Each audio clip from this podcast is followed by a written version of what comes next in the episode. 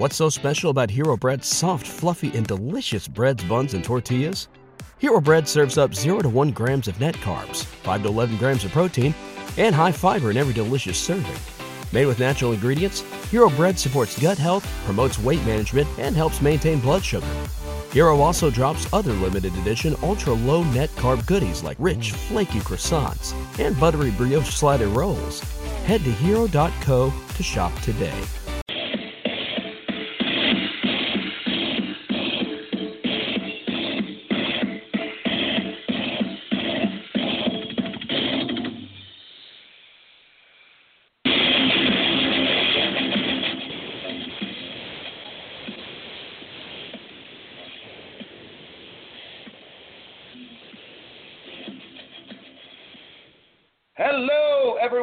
In Geek Vibes Nation. This is your pal Dane.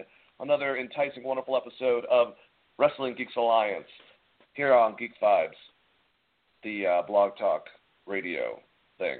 But anyways, we have another wonderful episode, uh, pay per view to go over. You know, Raw, SmackDown, a bunch of wrestling. But we also have, of course, my co-host, Mr. Christopher Ray Patton. How are you doing this evening, good sir? Good, man. How about you? How's it going?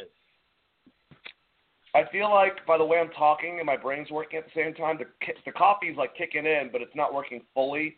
So it's like they're fighting against each other. It should be a lot of fun for this show. Yeah, looking forward to it. oh God, hopefully I'm not the drizzling shits. Anyways, out there in Geek Vibes Nation, if you guys want to uh, join our conversation and call and not be an asshole God dang, we keep on getting some trolls. Uh, call in at 929-477-3781. You'll be listening. At that point, press 1, and you will join us in the conversation. Uh, like I said, we're going to be going over Extreme Rules, Raw, SmackDown, and then we're going to we're going to go back and forth with some uh, 80s um, 80s versus 90s fantasy booking between me and Chris, just to you know, because we're dorks. And uh, oh yeah, that's all. That that's the only reason I have for you is Macho Man, and that should be enough for you. So, anyways, let's get to Extreme Rules. Chris, this was actually. Let me just go into things. I think that both of us would probably feel there's there's one weak spot, maybe two, but this was a pretty damn good pay per view. Uh, do, do you agree with me?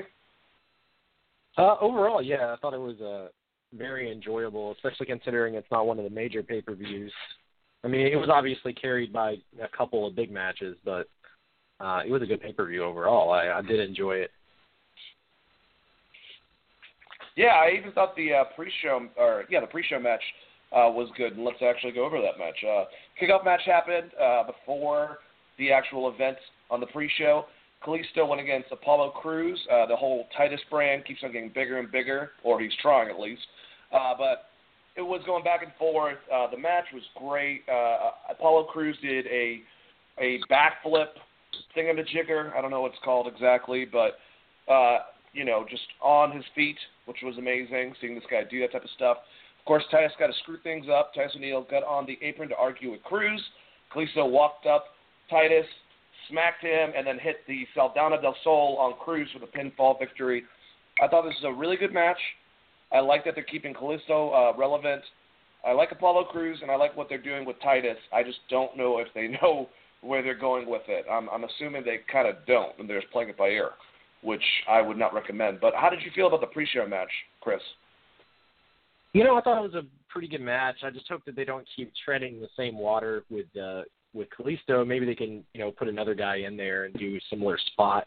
Um, it, I, hope it's leading to an Apollo Crews heel turn at some point, or at least those two turning against each other. Though I'm not really looking forward to an Apollo Crews Titus O'Neil match, but uh, it, it was okay for a pre-show match. I thought it was it was decent. They actually gave them a little bit of time to work in the ring, so that was that was great. Uh, these pre-shows are just brutal to get through, man. So I think I caught this match when it was already like two or three minutes in progress because I was flipping back and forth uh, on and off the pre-show. Just because I mean, it's just it's literally just everything you see on SmackDown and Raw in video packages. It's like what they used to play before the pay per views, like if you flipped to the channel and you didn't buy the pay per view, but they would still play the previews for it.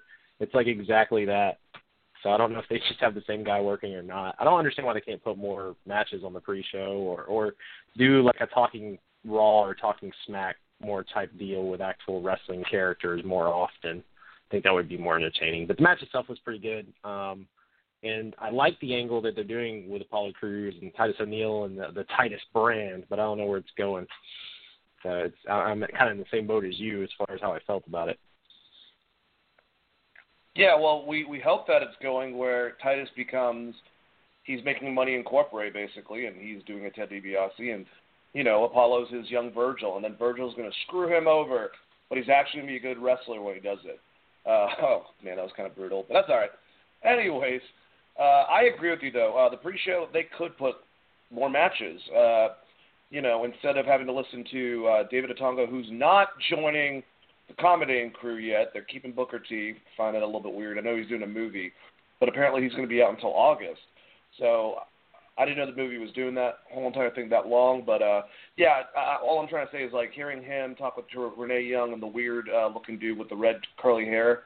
Uh, I don't know what the hell that thing is, but um, it seems unnecessary for them just to like go over stuff when we could have a match. I mean, we have problems with this on Raw and SmackDown, but they're more segments. At least they're driven towards a storyline. They're just reiterating everything, kind of like what we do, but we're not cutting up, you know, a potential wrestling match before a pay per view. So I do agree with you completely on that. Let's get to the actual main card. All right, first match, which was a great match, and I love the chemistry between these two guys the Intercontinental Championship match. The Miz defeated Dean Ambrose, who was the reigning champion. All right, so the stipulation for this match said that if Ambrose was disqualified, he would lose the championship. Miz tried to seal the deal or uh, steal the title by ordering Maryse to slap him, but the referee saw that and ejected her from the place. As she was being ejected, Miz tossed Am- uh, Ambrose into the referee. The ref did not, I, I guess, realize how that's a common thing that fucking happens and thought that Ambrose did it on purpose and started to DQ Ambrose. Uh, during the confusion, he's walking up around the ring, the ref, um, over to like call the bell. And during this whole entire thing, the Miz came up, did a roll up, or no, did a skull crushing finale to become the seven time Intercontinental Championship champion. I thought the match was good. I liked the spots. I like what they were going for, the story they told. I love that even like with the you know they took off the um the corner part, and Dean Ambrose stopped himself from smacking Miz on that thing. You know, it, it was great that the Miz was trying to set up Dean Ambrose because Dean Ambrose, I mean, all the way back to his start, he's always been like reckless. I mean, that that that's how he wrestles and stuff. And I just like the stuff that they do back and forth. A lot of it reminds me kind of um, you you'll have to go back to the Royal Rumble. I want I believe it's '90 where Ric Flair won, but like the reactions that Miz gives Dean Ambrose, I feel is similar to when Ric Flair, when Rowdy Roddy Piper came to the ring, and like Ric's like, oh no, not this crazy asshole. Like that whole, they're good at playing off each other, and I really enjoyed the match. Uh, how did you like the match, Chris? Uh, I I I enjoyed it for the most part. I wasn't too keen on where they put some of the DQ or fake DQ spots. Uh, for instance, the smack I think that probably should have happened like right off the bat. It didn't really make sense for Miz to, drag that out because that would have been the most obvious way to get Dean disqualified. Um, so that was okay, and I, I guess. And then there was the uh, the turnbuckle spot that you talked about, and I just really can't remember anyone getting disqualified for you know using the turnbuckle. Well, usually when it gets exposed and the ref sees it, he tries to cover it back up, and then it gets left open, and then someone takes a bump off of it. But uh, they were trying something different, so I don't hate that too much. It, it was a uh, it was a good match, but it was built all around you know the match's gimmick, which we kind of assumed going in. And uh, I thought it was also kind of dumb that the Miz, seeing that Dean was about to get disqualified, hit him with a skull crushing finale, anyways, to get the pin. Because like, what if he would have kicked out? It would have made Miz look really fucking stupid. Uh, yeah, because that doesn't make Miz look guilty as shit. Yeah, so it was kind of a weird weird situation. But uh, overall, the match was was I thought it, I thought both guys looked good in the match. It, it was a huge match, and it set up for a pretty cool segment on Raw. So um, I thought it was I thought it was pretty cool. They mentioned that Dean was currently holding the title longer than anyone in the company, and all I could think to myself is like, yeah, well, you guys switch the fucking title every ten minutes, so that's not surprising. Because he had held it for like 152 days or something, I want to say. 150 days or something like that going into this match. So um, it'll be interesting to see if they leave it on uh, Miz a while and then where they go after. I guess Ambrose is probably going to get a rematch, I would assume, and then where they go after that with the way the main event currently just dominates Raw as far as how the competition's geared. So it's going to be interesting to see what they do. Well, it's interesting. You brought up uh, one thing that uh, I completely agree with. Like, you know, uh, basically, this is going to keep on building, obviously, from where they're going. But, you know, what are they going to do after this? Like, where is the Intercontinental Championship going forward after the Miz and Dean Ambrose are done feuding with it? They literally travel from SmackDown to Raw to do this. Um, so that's my one concern because you have a lot of big guys, and if Dean Ambrose apparently uh, there's, you know, the whole rumors that he's going to be going heel soon. Uh, if that's true, who is he getting set up to go heel with? Uh, you know, the Miz obviously is the biggest heel on Raw, uh, besides Samoa Joe. Um, maybe on the same level, you know, in a lot of rights. After Monday night, though, I don't know. Samoa Joe's scary. Anyways, uh, another thing that you you were kind of alluding to that I kind of this is separate from this, but this whole match represents something that kind of bothers me. I know for a fact it bothers a lot of the older fans. Um, should they bring back and incorporate certain things with the referee, or at least treat the referee like they're a real person there more in wrestling? I, I think that doing so kind of gives you more of a belief system with the product itself when your referee is is calling stuff and it's actually like the you know the person playing off especially the heel the heel should be kissing the ref's ass and apologizing as soon as he turns his back doing stuff not doing it blatantly in front of them and i feel like a lot of times you know even as stupid like uh booker t was screwing up i think uh and he was saying about like, oh, you know, Dean Ambrose needs to worry about those open hand um, or those closed hand punches. Those are not allowed. And recently they went over the rules, and actually that's now allowed um, you know, climbing on top rope, calling, just you know, counting and stuff like that. Stuff like that, I think that incorporated, or at least if they made it more so that the referee's just not there, you know, incorporating it more in the match, I think that would make the dynamic a hell of a lot stronger. Do you agree with that, or do you understand where they've gone with how they treat the referees lately? I think the WWE needs to settle once and for all what their rules are right now as far as a company goes. And a good way to do that in a way that would might work for someone like the Miz is to actually read the rule book in a promo or something and just kind of hit the high marks of it and then get interrupted by That's babyface. Genius. Um, but yeah, I think they need to clarify some of that because at me growing up, yeah, you're not allowed to punch someone with a closed fist. And then like you'd see Big Show doing like his finisher, and that's a closed fist, but technically that sh- he should get reprimanded by the referee. Um, so you get in this weird spot. Now, obviously, they're trying to associate more and more of uh, I, don't want to say strong style, but uh, of the UFC as far as you know how they're locking on submission holds or, or how some of their punches look. I mean, I think we saw a couple matches recently where we had like mounted punches and elbows. Um, in the match itself. So I mean, I think they just need to, to hit the rules and decide what they want to do and then stick with them. That way, you don't. I mean, that's not Booker T's fault. The guy wrestled in the NWA and early WCW days, and those were the rules. Like you can't close hand punch somebody. so for him to say that, you know, on commentary, I I don't I'm not giving him any grief for that because I don't think WWE actually knows what the rules are. They just kind of play it by ear um, half the time. They did release an official rule book, and I think it would be hilarious to have someone like the Miz or, or just you know maybe even um, a, the revival or someone bring it up and because like it's good for the heels to know the rules because then they know how to break them. So for them to go over the rules, they can exploit you know the good guys and get those DQ finishes, and you don't have to constantly do run-ins that way. But uh, I don't know. What do you think? about that concept as far as like having someone actually read the rules or something on TV. Chris, I actually I love the idea. I think that's brilliant. I think that if you use that in a gimmick, like a, a some type of storyline, I think that would be great. Like I said, the revival, like they bring out here's the WWE official rule book.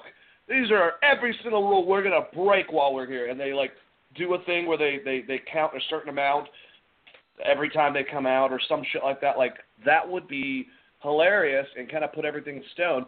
And I completely agree with you. If they do that, if they incorporate actual rules and say this is how it is now, you know, obviously going over the top rope that doesn't get you disqualified. It's not old school NWA, but like certain things, you got to listen to the referee, and we're gonna like start giving the referee more power. Have it so that if they do it, the referee, you know, a couple times kind of throws, uh, you know, screw someone over, disqualify someone, just so it's like known. And I would like the ref to get like a little more power. I think that is the best way to do it because if you're gonna obviously we all know it's a work and stuff like that and if you just you know found out and I just screwed up Santa Claus for you I'm sorry but you know I, I think for the audience if they had this incorporated it would make it look more realistic and also it would just give the referee something to do besides being like hey no no no no don't no don't you do that no no no like ugh, I just it's it's pointless all right well let's go over the drizzling shits of the pay per view the next two matches All right, so Sasha Banks and Rich Swann defeated Alicia Fox and Noam Dar. Uh, Swann pinned Dar after a Phoenix splash. There's a cool spot where uh, Sasha Banks did a double knee to a Noam Dar, and if it was Alicia Fox, I think she would have killed her. Uh, but I mean, I feel bad for Sasha Banks having to do this whole entire thing. I can't wait until I'm assuming they made Bayley look weak so they can bring Sasha back in the mix and then get her to get the title. I have no idea if that's true or not. Shortly after this match, the Drifter performed. Now, most people are probably going to think that this was absolutely horrible, and I completely understand. But for some reason, the Drifter stuff is making me laugh, and they're building him up in a way that, for some reason, I'm buying it. But uh, completely can see why you don't like the match, if if if anyone doesn't like the match. Um, and then obviously the what the fuck was this? The kendo stick on a pole match Raw Women's Championship. Alexa Bliss defeated Bayley. So Bayley pulled down the kendo stick first, but Bliss was able to use it repeatedly and hit her with a DDT to retain the championship. It was basically a squash match. Like I don't understand uh, the booking of that whole entire thing whatsoever. You know, I always constantly say it's like, well, I don't get paid the big bucks, but this just seems stupid. If anything, it made Bayley look extremely weak, like to the point where it's like, is she even going to be in the title run anymore? Was that, was that what they were trying to go for? Was get her the fuck out of there? And it even made Alexa Bliss look like less important, if you will, for having such a crappy short match, uh, especially building up. This is the only match that had hardcore elements. I mean, I guess the steel cage match did to an extent, but besides our friggin', uh, you know, main event. And I mean, the kendo stick and then the next, like on Monday Night Raw, it's like, oh Bayley, and this is her marks on her back, and it's like, this is so fucking stupid. They have no idea what they're doing with the Raw Women's division. Uh, anyways, uh, so between Sasha Banks and Rich Swann defeating Alicia Fox, Noam Dar, Drifter's performance, and then this kendo stick on a pole match, uh, what did you think about all three of those segments, Chris? All right, so uh, Swann, I, it's it. The one thing I'll say about Swann is I think he might be one of the only people to win in his hometown in the past like four or five years. So good on him because he's from Baltimore. Him and Naomi. yeah, him and Naomi. That's true. And then um the match itself was like it seems uh, super. It was super short, right? This match wasn't very long. Um I I'm worried that like Sasha Banks is going to tear her knee or something doing that double knee spot off the top rope. I think that she could if she she could do something something easier like a what was what was it the Rey did? It was like a sit out senton or whatever. It was like he called it like the West Coast pop. Instead of doing like the double yeah. knees, maybe she could do something like that. I mean, it's a similar spot, but it, it it's a lot safer. Um, as far as like an in ring work thing goes, uh, uh, Rich Swann looked good in the match, and I, I mean, I guess this gave Rich Rich Swann a rub from Sasha because she's still pretty over. Um, I think I Wade Keller. Wade Keller said earlier this week, like when they were dancing after the match, that uh, Sasha Banks looked like the only sober person at a wedding trying to dance or something like that. it was so parted, which I thought was pretty damn funny. Uh, the Elias Samson oh, thing. Man. I like that. Not even the heel, like the fans that usually root for heels, are rooting for Elias Samson. This dude is getting booed straight out of the building. I don't know what they're going to do do with him or where it's leading. But at least he's getting some heel heat with this uh this singing in the ring gimmick Well, and basically just Chris, insulting the city. Let me ask you a question. Do you think it's heel heat or do you think it's that X Pac heat? Like, do they hate him and want him to get the hell out of here, or do they hate him because he's being a good heel? I think they hate him because he's being a good heel because it's not like he, you know, everyone knows his gimmick is to play guitar and sing. So I mean, he's playing his gimmick. Horrible. It's not like they yeah. just not like they just fucking hate the guy. You know what I mean? So it's it's more like someone please come kick this guy's ass. Like I feel like whoever they get to kick his ass will get like a huge huge pop from it. Probably Well, Dean, Dean Ambrose usually collects on that. Yeah, probably Gene would be the one to collect on this goof. Um, and then I guess the kendo stick on a pole match. Uh, I'm pretty sure I haven't seen uh, a female wrestler get, get go from like being the champion to losing cleanly so many times since like Paige when she was dating Alberto Del Rio in the WWE and they weren't very happy about it. So I don't know if she did something to piss people off or if they just don't like her or don't like where her gimmick's at right now or if they're to try to repackage her or what. But I mean, they're moving right along with this Nia Jax story, and then she was off Raw, and like you said, she had like two kendo stick marks on her back, and it's just hard to believe that for someone that loves wrestling so much, and that's part of their gimmick, that that's why they would be out um, or off Raw. It would have been better if they just didn't even acknowledge it, like they did Finn Balor. Like Finn Balor was out, and they didn't say anything about him being out. Uh, but like with Bayley, they were like, "Oh, she's out because of the kendo sticks," and it's like, you know, didn't they? Didn't Braun Strowman kill Roman Reigns and he came back like three weeks later? like, What about Sami Zayn? Jesus. He gets a concussion every time he goes in. I I mean I guess no one in WWE that like the people who write Raw and SmackDown they don't look at NXT where like if you get hurt you're out from it. Like when Nakamura was hurt and it was like a fake injury angle, he was out for like a month.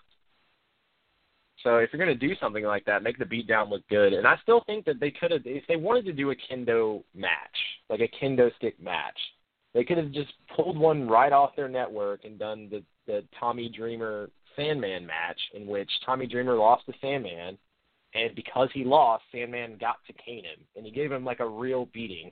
Now, granted, they don't have to take it like ECW level of violence.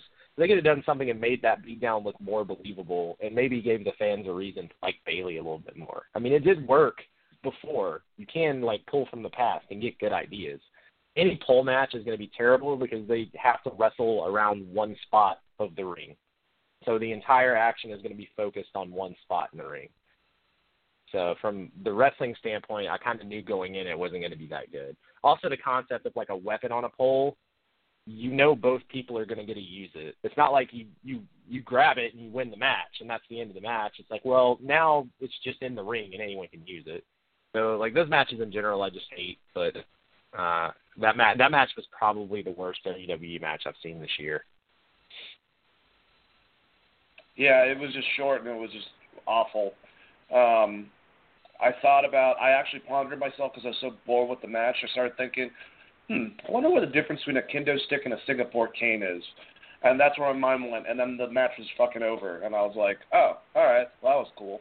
I'm glad that Bayley probably had her arguably strongest promo right beforehand. And it was just for shit, mentioning Wonder Woman, saying that she was watching Legends on a network like Tommy Dreamer, and it was I, I don't know what the hell they're doing. I hope they do repackage her, and I hope she comes back. I do like Bayley to an extent. I just think that this gimmick that she has right now, it might have worked for NXT. It's not working for this. Uh, so tone back some of the. Um, it's funny because that type of concept works for the New Day, but for Bayley, it's not working out so well. Kind of strange, but I guess the way that they do it, it's kind of like, um, you know, uh, just a different breed, if you will. Um, man, Well, I'm trying to remember that stupid Cartoon Network the- show. Uh, Well, the it thing almost? with the New Day is, I was just going to say the thing with the New Day is, is they got clean wins in big important situations, and and the wins that Bayley got, they didn't seem to matter as much. Even though she won the title, they focused that entire thing around Sasha Banks and not Bayley. So, you know, she hasn't really proven herself on the main roster, and not everyone who watches Raw and SmackDown watch NXT. so a lot of people don't know who she is. I mean, I think they like the the yeah. wavy inflatable arm people and all that stuff, but at some point, like she's not as good on the mic as Xavier Woods or Kofi or, no. or you know Big E. Well, those guys together. I'm just she talking doesn't about, even have that to fall back on. I'm just talking about specifically the gimmick itself. It's like they both have this cartoony rainbows and fucking happiness and smiley faces, but Bayley's is like old school My Little Ponies, and they're more like Adventure Time. You know, so I guess it's a different dynamic, and they can kind of play that out. She's just not working. It's it's not. I don't think a believable gimmick uh, for the main stage, and uh, like I, you know, like kind of we were alluding to, I just hope that they're kind of like taking this time to maybe repackage her and bring her out and make her a little more aggressive. That would be fun to see because her in ring work is not bad, especially when she when she puts the the dial to nine. She doesn't. I don't think she really goes to ten, but when she gets to nine, she can do a damn good job inside the ring and look pretty damn fierce. So let's see. Let's get to the uh, next match. Probably my second favorite match of the night. Uh, it was a steel cage match for the Raw Tag Team Championship. The Hardy Boys actually were defeated by Cesaro and Sheamus. All right. So this match was pretty much a great match going on inside the ring with little to no strategy but fun spots, while the commentary was shitting on the freaking performers in the ring the whole entire damn time, which was probably the most annoying thing. Because the commentary kept on saying that what they needed to do is quit trying to go one at a time because the other person's going to be screwed and stuck by themselves in the ring, and they needed to try to go all at once. And they kept on saying this over and over again. And yeah, it ended up playing out in the match, but it just kind of like lost its. I don't know. It's it could have had a lot more impact if we just naturally saw that happen, and they brought it up kind of towards them, like, oh, they made a bad decision. Jeff Hardy shouldn't have left the ring. Now he's going to have to come and help his brother. You know, something like that instead of just hammering us with it right at the beginning of it, making the the, the performers look stupid. Uh, but the match was strong hitting. They did some crazy stuff. God, Jeff Hardy uh, took what was it? The, um, Sheamus's move with Cesaro holding him and cradling him to make sure he doesn't get hurt off the top ropes. We had a whisper in the wind off the top of the cage from Jeff Hardy. Of course, that had to happen. Uh, and right after Jeff left, he had to come back in, so that's what he did basically to come back and help his brother out. And for some reason, Jeff couldn't move that well compared to Matt, so it was a race between Sheamus and Cesaro going up the cage um, after getting the shit knocked out of them, and two Hardy boys getting out the door. Sheamus and Cesaro end up winning. The Hardys lost. How'd you like the match, Chris? And do you think after this match there's going to be resentment from Matt to Jeff because of this loss? Uh, I don't think so. I don't think they're going there yet. Because I mean, they're going to have a rematch, you would think. So I would assume that they're going to have at least one more match until they can get the revival back to inject them in. Especially since they just basically buried Anderson and Gallows. Um, so the only other tag team to go against Cesaro and uh, Sheamus right now is the Hardy Boys. So I think you're going to get at least one more match, and whether they win the titles back or not, that's probably a different story. I don't think it's time to break them up yet because they don't have the rights to their broken gimmick, and that's probably where they want to go with it. Uh, the match itself, I thought I, I felt the same way he did. I think they they buried it on commentary. This is this would have been the perfect spot to get Jr. to do a guest announcing job, in my opinion, because I think he could have he could have helped out with his commentary a lot, or at least made all the performers in the match look not look like idiots. Because at some point it's like, well, what's the point of even getting out of the ring? Um, I hope that they don't keep this as a uh, like gimmick for more of these in in the future because the match was just really hindered by how you had to win it. Because I mean, it hindered the finish. You knew you knew one of the teams was going to get left a man down because they basically told you that before the match ever begin, began. So I think yeah, the the commentary really hurt the match.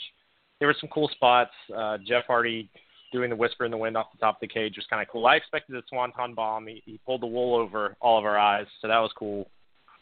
Um, so yeah, I mean, I like the match. I think it was the second best match on the show. It it could have been better, but the commentary definitely hurt it. I completely, completely agree. You know, uh, the, the thing about the the broken hole, the the broken thing, you being a fan of that, if they were to try to say screw it and just kind of like, I don't know, say damage Matt Hardy or come up with some other concept and just not use the exact words from the same thing and just rebuild it for WWE, would that work, or do you think it would be completely like scrapped down from the fans? Um, you know, I think the worry would be that WWE wouldn't do it because they'd be afraid of like uh implications, the the backlash that would happen from it. I mean, Sinclair Broadcasting. I wait, it's not Sinclair that owns TNA. Uh, God, what's the owl? Whatever the maybe it, maybe it is Sinclair. Maybe I'm getting it wrong. Whatever the owl is, I mean, they're a pretty big broadcasting company. They have a lot of power behind them, so they could be someone that could take WWE to court if they wanted to and make that really nasty. So I think they're going to steer clear of it as much as they can. Uh, so even doing something like Damage, where it's like a clear cut knockoff version, you get into that situation uh, similar to what WCW did with Renegade, where you have like this weird infringement type deal, uh, where they're like, oh, we developed that character, or you know, you, you get into where shit's getting thrown over the wall between two companies, and I think WCW or not WCW, but WWF or WWE doesn't see TNA as as a threat at all. And I mean, it's not like the Hardy Boys aren't over without that gimmick. I think they would like to have it because they know what the potential of that is and the merchandise sales and everything that they could get out of it.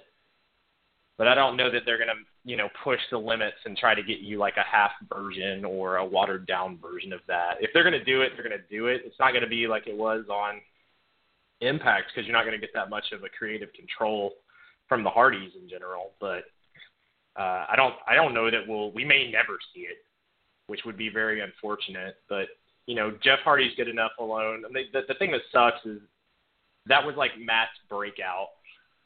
So yep. Uh, Jeff Hardy's always been over. Matt Hardy's kind of always been the little brother or the big brother who was kind of like kind of like Dale Earnhardt Jr. and Kerry Earnhardt. You know what I mean? Like not not many people knew who Kerry Earnhardt was, but they knew who you know Dale Earnhardt was. Dale Earnhardt Jr. They knew who that is. So it's kind of like one of those scenarios where you, it, he was in the shadow for a long time. You built that gimmick, and now you you can't even have it, which sucks. So I, I don't know what, where they're going with that. I don't know. They, I mean, uh, I mean, they could do a similar concept so he can kind of be that character. But know, you're right. It's it's it's getting very close to them having to mess with Impact and that whole legality issue. So who knows? Uh, let's hope that it gets worked out. Regardless, uh, second to last match, submission match for the Cruiserweight Championship. Neville defeated Austin Aries. Uh, I wouldn't. Uh, that this pissed me off. All right, Aries made Neville tap out with the last chancery on the floor, but it didn't count. Yeah, what the fuck would it count? But Neville was able to hit Red Arrow to Aries' back and lock the Rings of Saturn to get the submission victory. That was a really, really cool sequence that he did that in. Um, I I really don't understand what the hell the point of that was. What are they going to do with Austin Aries now? So, I mean, and wh- why did he think that just because it's a submission match, he can drag him outside and make him tap after, you know, get away from the ropes? That doesn't make any sense. There's like a lot of question marks in this match. These guys are always fun to watch, but I thought it was kind of a waste of their storyline uh, that they've been building because now he has to transfer to TJ. Uh, well, actually, I didn't watch last night, so I don't know how that worked out. But um, I don't know. I thought this was kind of stupid. It was a good match, like the performance – of course, between the two of them. Actually, I will say that this probably might have been one of their worst matches between the two of them. They had a little, two couple spots that were a little uh, off, but you know, I mean, these guys are still crazy. So, uh, Chris, how how did you feel about the submission match for the cruiserweight championship? Very, uh, very similar to the same as you. Uh, I understand why he would hook the last chancery on the floor it it made sense to me as far as like why we do it because he's just inflicting more punishment. Now, what didn't make sense is the ref came out and broke up the move and did a count. I think he was like trying to count them out at one point, and it's like the only way to win this match is by submission. It, it's not the only way Austin Aries can win the match is by submission. It wasn't that you could be disqualified. It was that the only way to win the match is by submission, which I took as the same kind of rules as like an I quit match. You know, like you have to tap out. So anything that happened outside of the ring, in my opinion, should have been fair game. Um, and I kind of thought that's what they were going to go with since it was Extreme Rules. So I was just kind of I was I was fused by the ending of the match. Uh, but the match itself, I thought you know these guys are always good in the ring together. I, I think that they uh, got a little bit limited once again by the stipulation of this match. This, that's what's always weird about this pay per view because it's either going to give you like a really good match, like the main event, which I thought the no DQ stipulation worked really well there uh, for what they were trying to do, versus this where it's like these guys could have just had a normal ass match and it would have been it probably would have been great without without all this. Even if you wanted to keep Neville over, there's still other ways to do it, uh, especially because they had been working that knee for so long going into the match, and then he didn't even like win using he didn't even win taking out the knee. So it's like they just wasted like two weeks of build for the match and hurting you know Aries' knee and. Uh, which I'm kind of glad they didn't go that route because I'm just getting tired of seeing everyone selling the knee in WWE. That seems to be a, a common theme on Raw, at least. Was that a Seth Rollins reference? Oh yeah, definitely. It's a, it's okay. You can put giant pillows, uh, you know, over your knees, and it'll just protect them. Um, anyways, let's get to the last match that featured Mr. Seth Rollins. Um, do you know that they're, they're, he's thinking about changing his theme music, or he wants to? I'm like, dude, you have like such a badass theme music. I wouldn't fuck with that, but that's just me. That's why I played it today. Uh, I want to hear this because there's a hell of a lot. At least, I mean, at least you have theme music. Roman Reigns has had the fucking Shield music this whole entire time. Uh, no one's tapped him on the shoulder saying, "Hey, man, you can change the way you dress and pick a different song. You know, you're not in the Shield anymore." But whatever. That's uh, yeah, top for another time. What I will say is that the five fatal five way to find out who will be the number one contender to go against Brock Lesnar at Great Balls of Fire. Oh, Jesus. Um, between Samoa Joe, Finn Balor, Roman Reigns, Seth Rollins, Bray Wyatt. All the guys came out. There was this awesome part where Seth Rollins, of course, went right after Samoa Joe, and you had Finn Balor and what you call it, Bray Wyatt going out there, and Roman's not doing anything. He's just watching these guys beat the crap out of each other, roll to the out of the you know to the uh, outside, and then one by one they all come in try to take out Roman. He's like, no, this is my ground. This is like one of the. I, I'm becoming a Roman Reigns fan, and I'm very. uh It's it's weird. Uh, I think the way they're doing it is finally right. I don't even know if they did anything different, or if he's just figuring it out and kind of like it's working. Um, look, you can say, oh yeah, well everyone boos him. He gets a reaction. He gets a hell of a lot more of a reaction than half the fucking heels and baby faces on the program. So if if people are screaming, let's go Roman, Roman sucks, or trying to throw throw in Rollins over Roman, and people are just arguing, it's it's making him get bigger uh, in the uh, the concept of things. So yeah, he took out all of them, and then Samoa Joe and uh, Bray Wyatt decided to work together. They started taking out everyone. Uh, there was just great spots. Finn Balor came back and he just went ape shit after everyone. Cleared the fucking ring. Uh, went outside, did his like you know his little um, drop kick into the turnbuckle on the outside. Then uh, Roman Reigns completely spears the shit out of him and Samoa Joe through the barricade while this is happening, Rollins is going to the top ropes to go through Bray Wyatt through the announce table. I mean, uh, Balor came in at the end of it to go after Roman Reigns. He hit the coup de grace, but Joe pulled him away from the pinfall, got him the Coquina clutch. Balor passed out in the hold, giving Joe the win. Samoa Joe will face Brock Lesnar at Great Balls of Fire for the Universal Champion.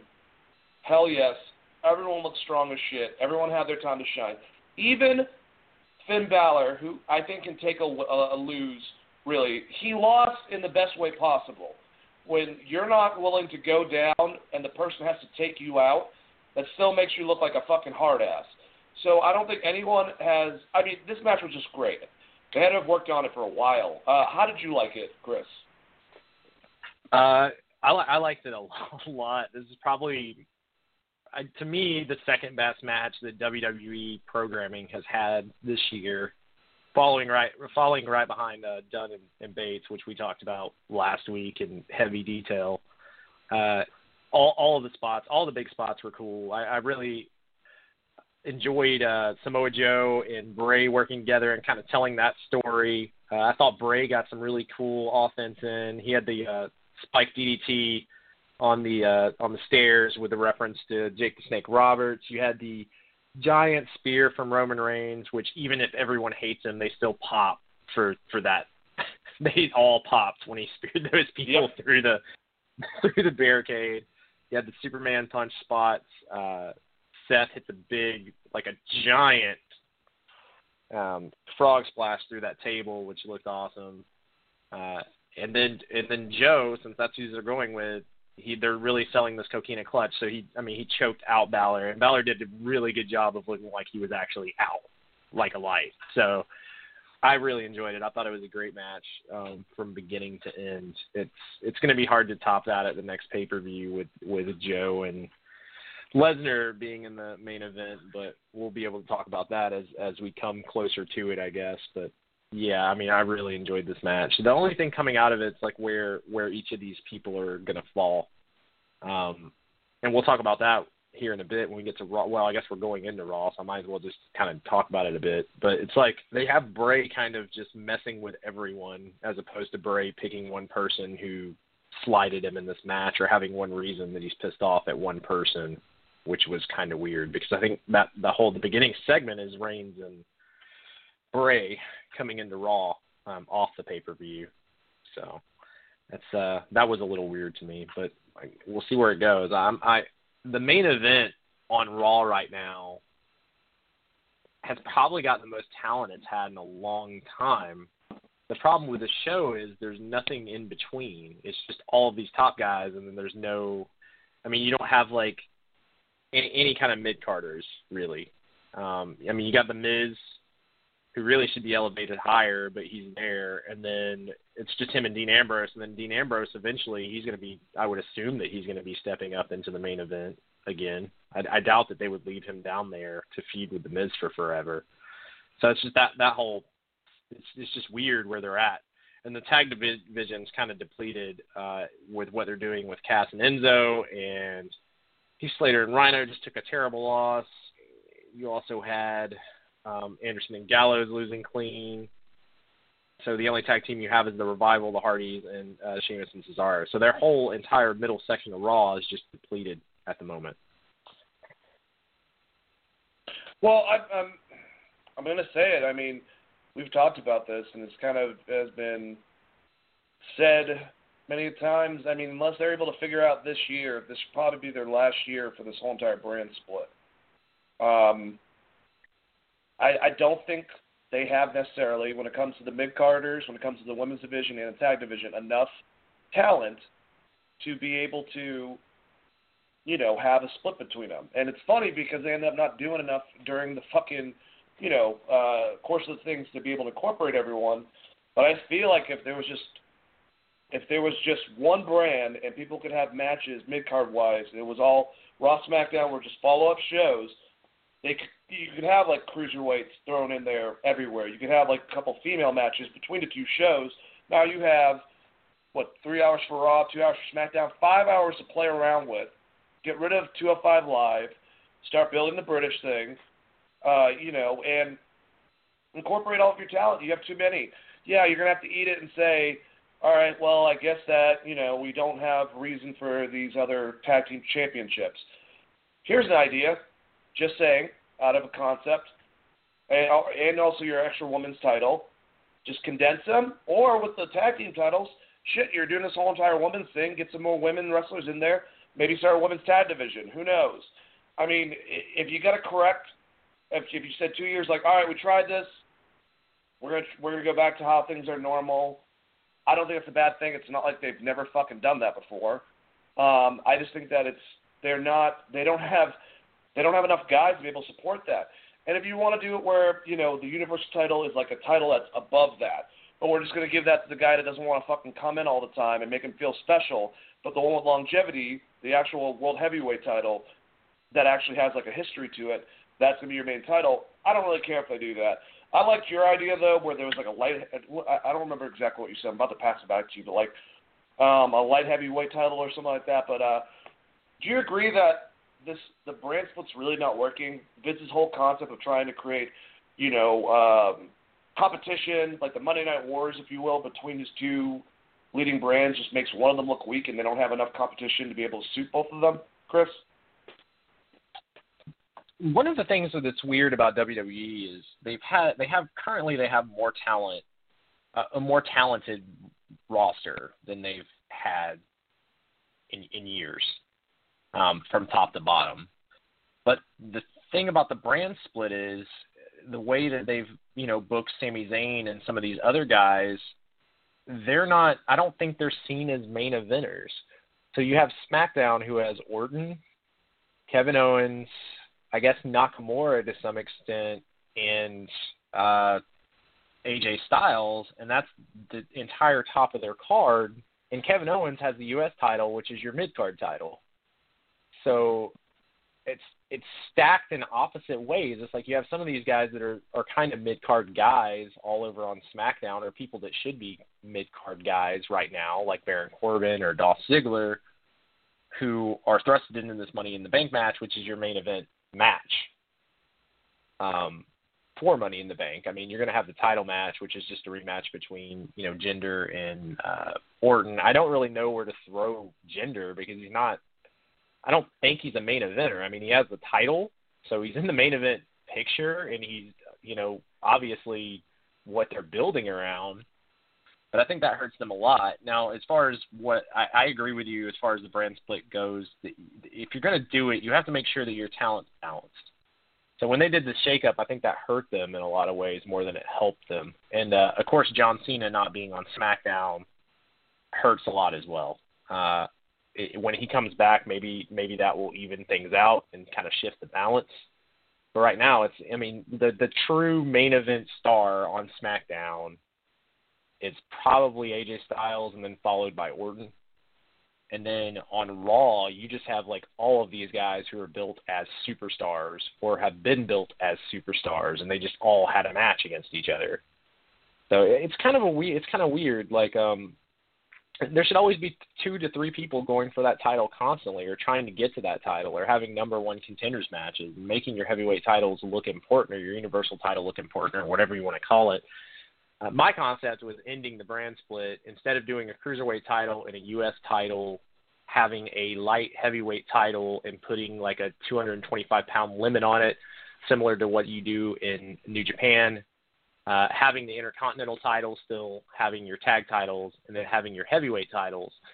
And just because you're a uh, lightweight doesn't mean you can't necessarily contend for the heavyweight title. Uh, it's it's just the op it's just opposite. If you're you know Roman Reigns, you obviously can't go win the light heavyweight title, uh, for instance, or Samoa Joe. Like make it make sense, and then you can add in cruiserweights because I think I think some of the cruiserweights could work some really good matches with these bigger dudes, like Austin Aries um, versus Finn Balor, for instance. They're very similar in stature and size, and that would be an amazing be awesome. I think they, I think they miss out. Um, they miss out on a lot of stuff that I, I mean. I'm not. I don't want to constantly just talk about New Japan, but they miss out on a lot of those concepts that New Japan still have in place that really work well. Um, and they know how to shift guys when they need to, uh, from super juniors to you know going going up for different other titles and moving that stuff around and really developing those divisions so that it's a big deal if you're the light heavyweight champion. You know, it, I mean, like in UFC, your light head, like some of the most, a lot of the times, the your lightweight heavyweights are are, are bigger draws, like Conor McGregor, for instance. So I mean, it's just it's all about how you build it. If you make the matches look big, um, similar to what they did with the women's title on Raw with Charlotte and Sasha, it's going to help the division. So if the division of light heavyweights are all going after one thing, you got these cruiserweight guys; they're all in the same weight. You can move some of these other guys that are smaller around. Um, I think Seth Rollins falls into that 225 class. Uh, when you really start thinking about it, and you're like, well, it's a 225 weight class, not a 205 weight class.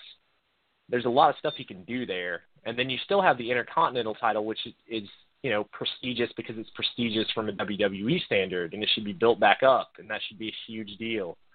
Um, and then also, I think you know if you're just looking for fodder matches, it's a good way to show off uh, NXT in NXT matches if you if you wanted to do that, or maybe just incorporate some NXT stars to get some surprise wins or um, over your competition on the on, on your pre-shows and stuff for pay-per-views.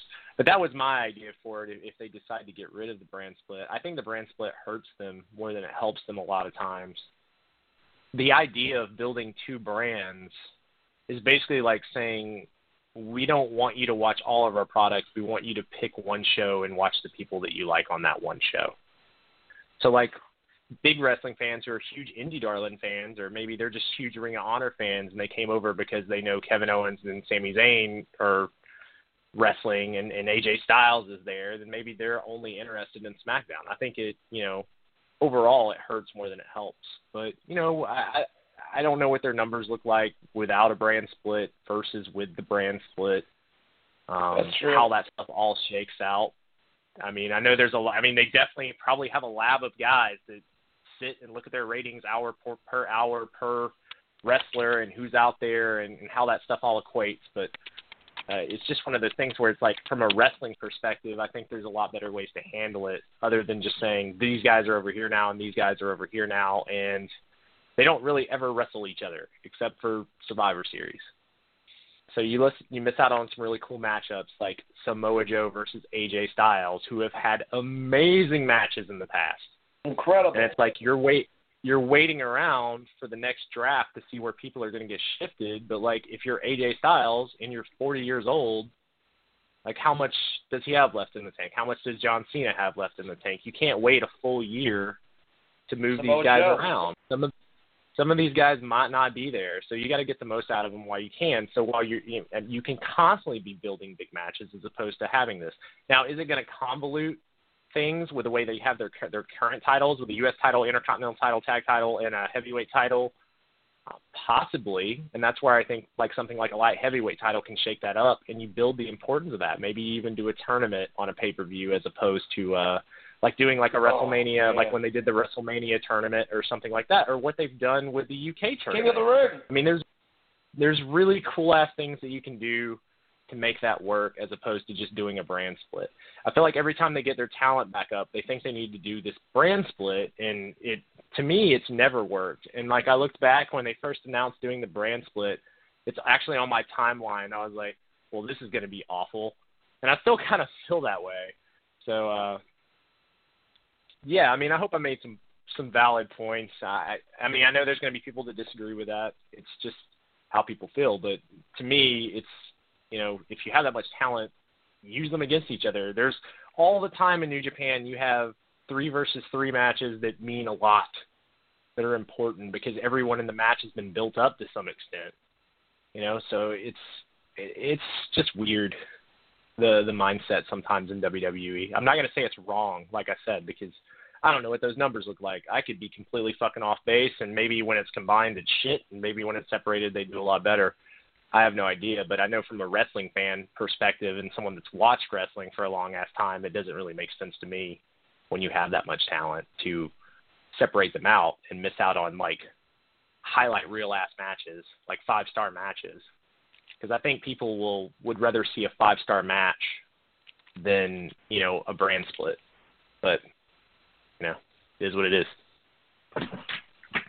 Well, I like what you said about the New Japan thing because yeah, it's like you know people could say like we we keep on bringing that up, we keep on bringing it up. The reason why you know we bring it up, fans bring it up that know that product. David Meltzer brings it up.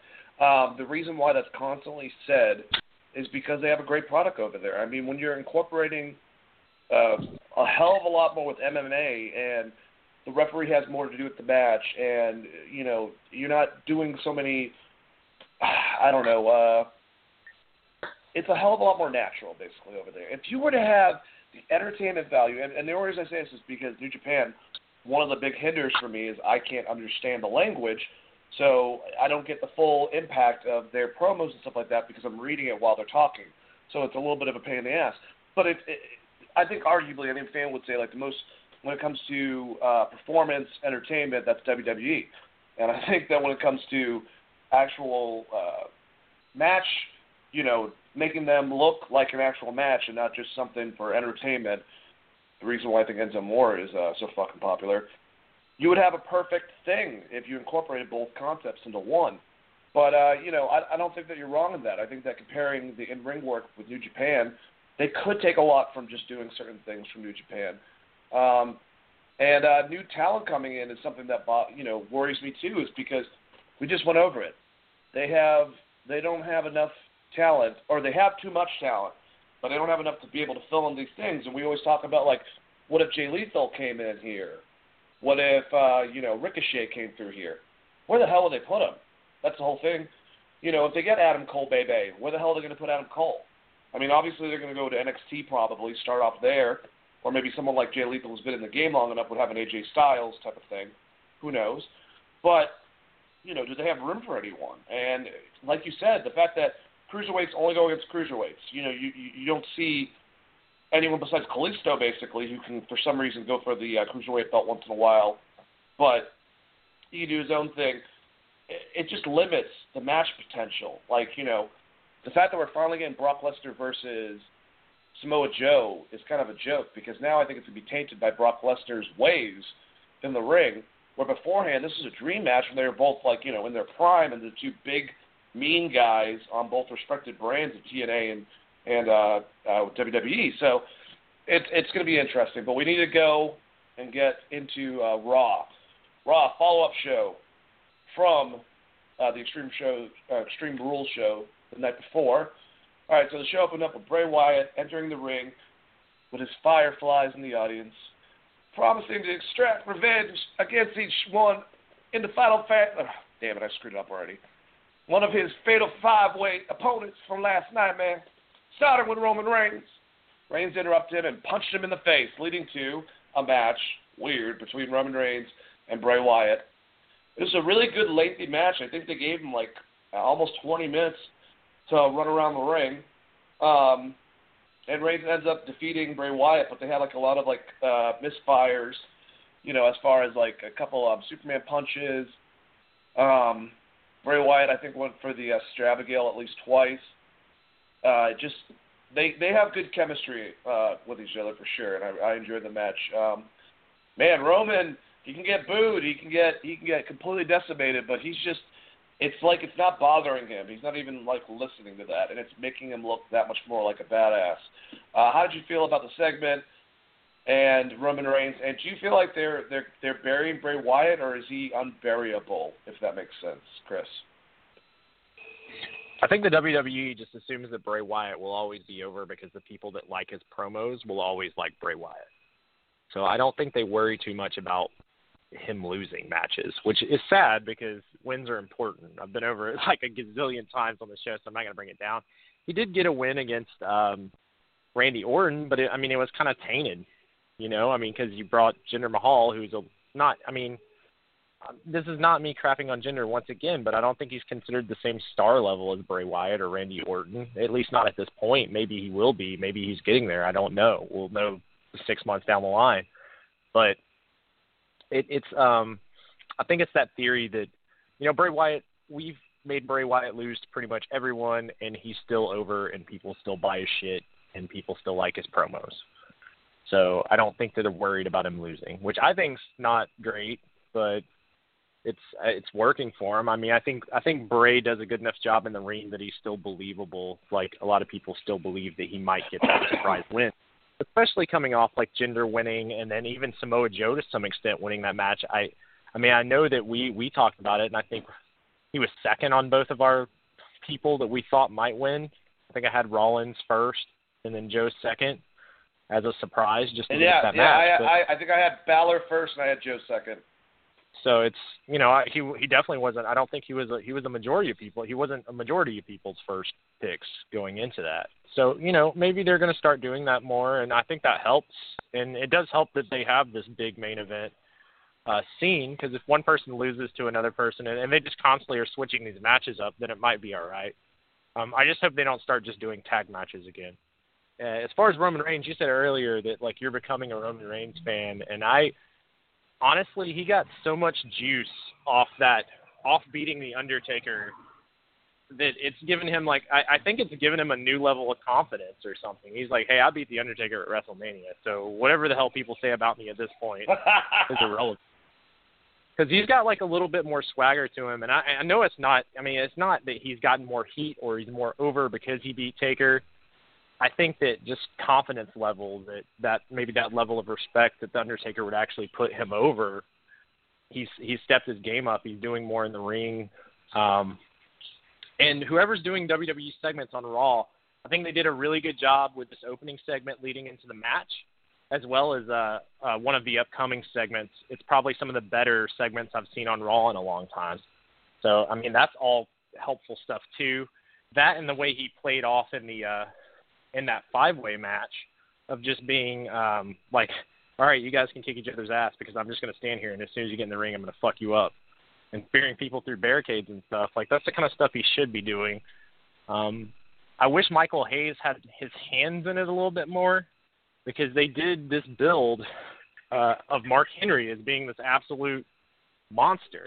Um, but between Taker and uh, the work that Roman's done with Braun, he's got a little bit of swagger about him right now that I think is is making me want to be a fan of his. You know, making me care more about him, and obviously making you care more about him. So that was good. And like I said, the match was really enjoyable. Um, they gave them plenty of time to work. And for once, I wasn't disappointed by a 20 minute segment because Roman Reigns came out, punched him in the mouth, beat him in the match, and that was the end of it. And I didn't have to watch like someone talk for 20 fucking minutes. So I really enjoyed the opening of Raw. Yeah, me too. And I, I kind of, I want him to like, and people will just fucking go absolutely nuts in probably the worst way, which would be awesome. I want all of a sudden, like you know, um, American Badass to hit, and him to come out on a fucking motorcycle instead of Big Evil. It says like Big Dog on his fucking thing. He's got the bandana, everything, just to piss everyone off. Then get to the ring and be like, I don't even know why the hell I did that. Screw the Undertaker. And he pisses on it, and then he punches every fan in the face um, around the arena, and then he goes up and for some reason just destroys Michael Cole. Uh, uh, all right, I'm I'm done with this fantasy booking. It's they went to hell. All right, let's go to some no, I mean, segments. All, all, all, seri- all seriousness, though, we've talked about it before, but if he just started to incorporate a few of Undertaker's moves, even if it's like Hell's Gate or uh, old school yes. walking the top rope, something, I think that just gives him one more move in his arsenal. As from for a guy that needs like a couple of additional moves, two moves that aren't super hard.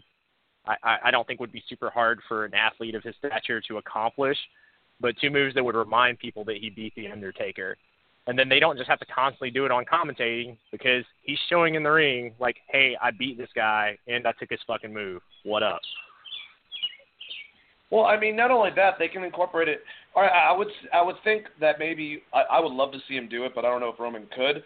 But I'm to assume, all right, he's talking to Undertaker. He's like, Taker, I'm not, I'm not asking for Tombstone or, or Old School, and everyone does a choke slam. But do you mind if I do the last ride? Do you mind if I do Hell's Gate? I could use those two moves. I need a new power move, you know, for the end of it. I can do my running thing and then kind of make it into it, which is what I thought he was going to do to Bray Wyatt. Didn't happen. That's all right. Um, God, that would be nasty if there was like if he could somehow pull off a running last ride. Anyways, just something like that to like just give him some oomph, you know, some some some different things, some different qualities. He doesn't have submission, so the Hell's Gate would be great. Um, who knows? I mean, he could do it literally like Bray did the the the the DDT, exactly like Jake does it. You know, we we saw Kevin Owens try to attempt a stunner. I think Steve showed him the right way to do it about locking the jaw and whatever. Funny ass interview if you guys haven't seen that. Um, so I mean, these tributes to the the, the bigger guys, I, I think it's cool. I mean, it's just like if I saw Finn Balor do the fucking um, the sharpshooter, I'd be like, hell yeah, it's a little nod to Sting that's fun. I think that stuff like that's fun. So if he could do that, he only he literally has like four fucking moves. He's a good in ring worker, but he has like four moves and that's it. Anyways, let's keep on moving. All right, so backstage, uh, interview bot interviewed Enzo Amore and Big Cass. Amore said he had no idea who has been beating him up, and Cass said it was insulting that people thought it was him, and that he would be watching Amore's back at all times to make sure it doesn't happen again. Um, which you're supposed to be doing that in a tag match anyways, but whatever. Alexa Bliss pitched another "This is your life" segment to Kurt Angle. I love this and hate it at the same time. Dedicated to herself. This is my life. Angle said last week's "This is your life" segment was one of the worst segments in the history of Raw, and then told her she would defend her Raw Women's Championship against Nia Jax later in the show. um, and have a worse match with that one than the one previous on the fucking pay per view, but whatever. And then in the ring, Elias Samson played a song about how much he didn't like Wilkes-Barre, Pennsylvania. Dean Ambrose came or came down and beat up Samson and then demanded an Intercontinental Championship rematch against The Miz. The Miz appeared on screen and told Ambrose there would be no rematch tonight. Uh, and then Samson hit Ambrose with the swinging neck breaker, which looks really good, by the way. Following this, Ambrose was told by Kurt Angle to leave the building and take the night off. All right, those I got a, three segments. I got a question. On, I got a question on the uh, Samson neck breaker. Is that Cody? Ro- or is that is that the Cross Rhodes? Is that was is that his old finisher? I, I believe so. Yes. Someone said Okay. that on one of the things I was watching. Okay, I was just curious because I I, I kind of remembered Cody Rhodes doing that, but when he went to uh, Stardust, it's not like he ever really got his finisher off on Raw. So it's been a while since I saw it, um, and I'm not sure if he's still using that as a finish. I don't. I would have to look it up. Um, but yeah, okay, yeah. So starting out, I guess Charly Charly Caruso interviewed Enzo Amore and Big Cass, and Is that her basically? Big Cass, yeah, announcer bot 2.0 interviewed interviewed them, and yeah, I don't. I I mean I understand that like I don't know how they're playing this. They they've done a good job at making me wonder who the hell is attacking Enzo Amore because like everyone should hate Enzo Amore. He's like the most heel good guy in the company. like um I mean like he's constantly crapping on everyone, so it's like, you know, he would there's a lot of people that would want to kick his ass. So at least from a storyline standpoint it, makes sense. Uh casting is going to watch his back. Uh, I, I think it came off as like I'm going to watch his back in the tag match because they were talking about the tag match. But I think he just meant in general. So I kind of just let it go. But I agree with you. It's like, or is he talking about the tag match? Because if he's talking about the tag match, that's kind of his job as as a tag team partner. Um,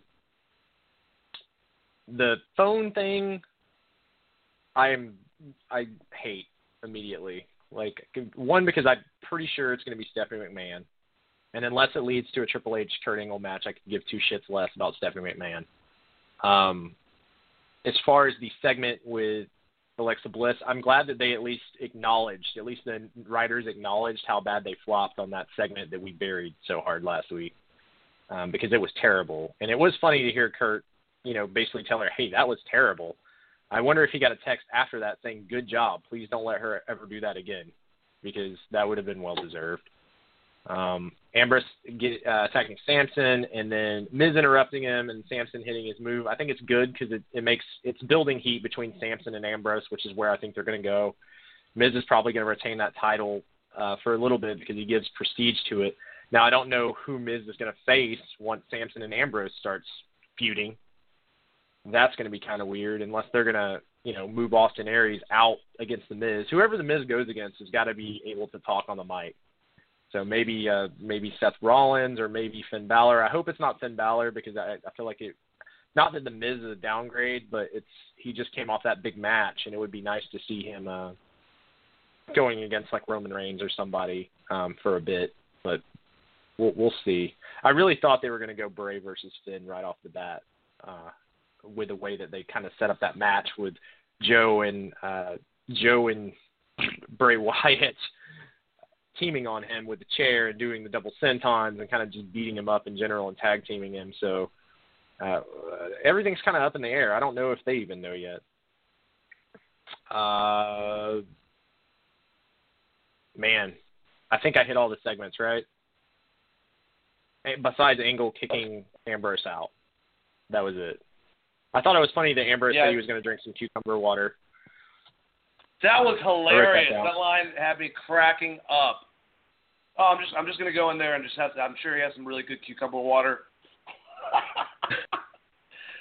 All right, you ready to go to probably the best segment of the night and probably the one of the best segments this year? Samoa Joe came to I the mean- ring to discuss his victory at Extreme Rules last night and his upcoming WWE Universal Championship match against Brock Lesnar at Great Balls of Fire. He said that he wanted everything that Brock Lesnar had. He wanted his company schedule. He said he wanted Paul Heyman as his advocate to go and do his errands. He said he wanted his his pay raise. Great, great stuff. Just, just a great monologue. He was interrupted by Paul Heyman, who said that Lesnar doesn't fear Joe, but you could tell that Joe also doesn't fear Lesnar, and that's the reason why if Brave or if uh, if Finn Balor was the best case scenario, Joe would be the worst case scenario for Lesnar's potential opponents because he knows Joe will take a piece of Lesnar with him, whether he loses or not.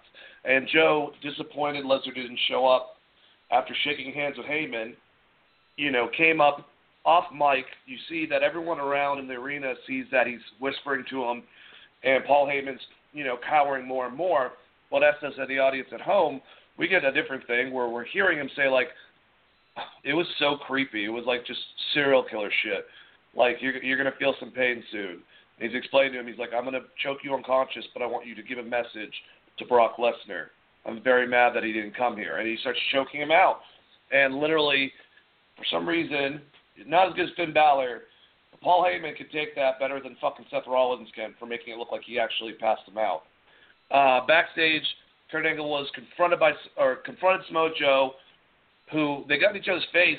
God, I wish are they not allowed? I, I, I don't expect you to take over right now, but uh, are they not allowed to reference the fact that these guys have such a huge past with each other?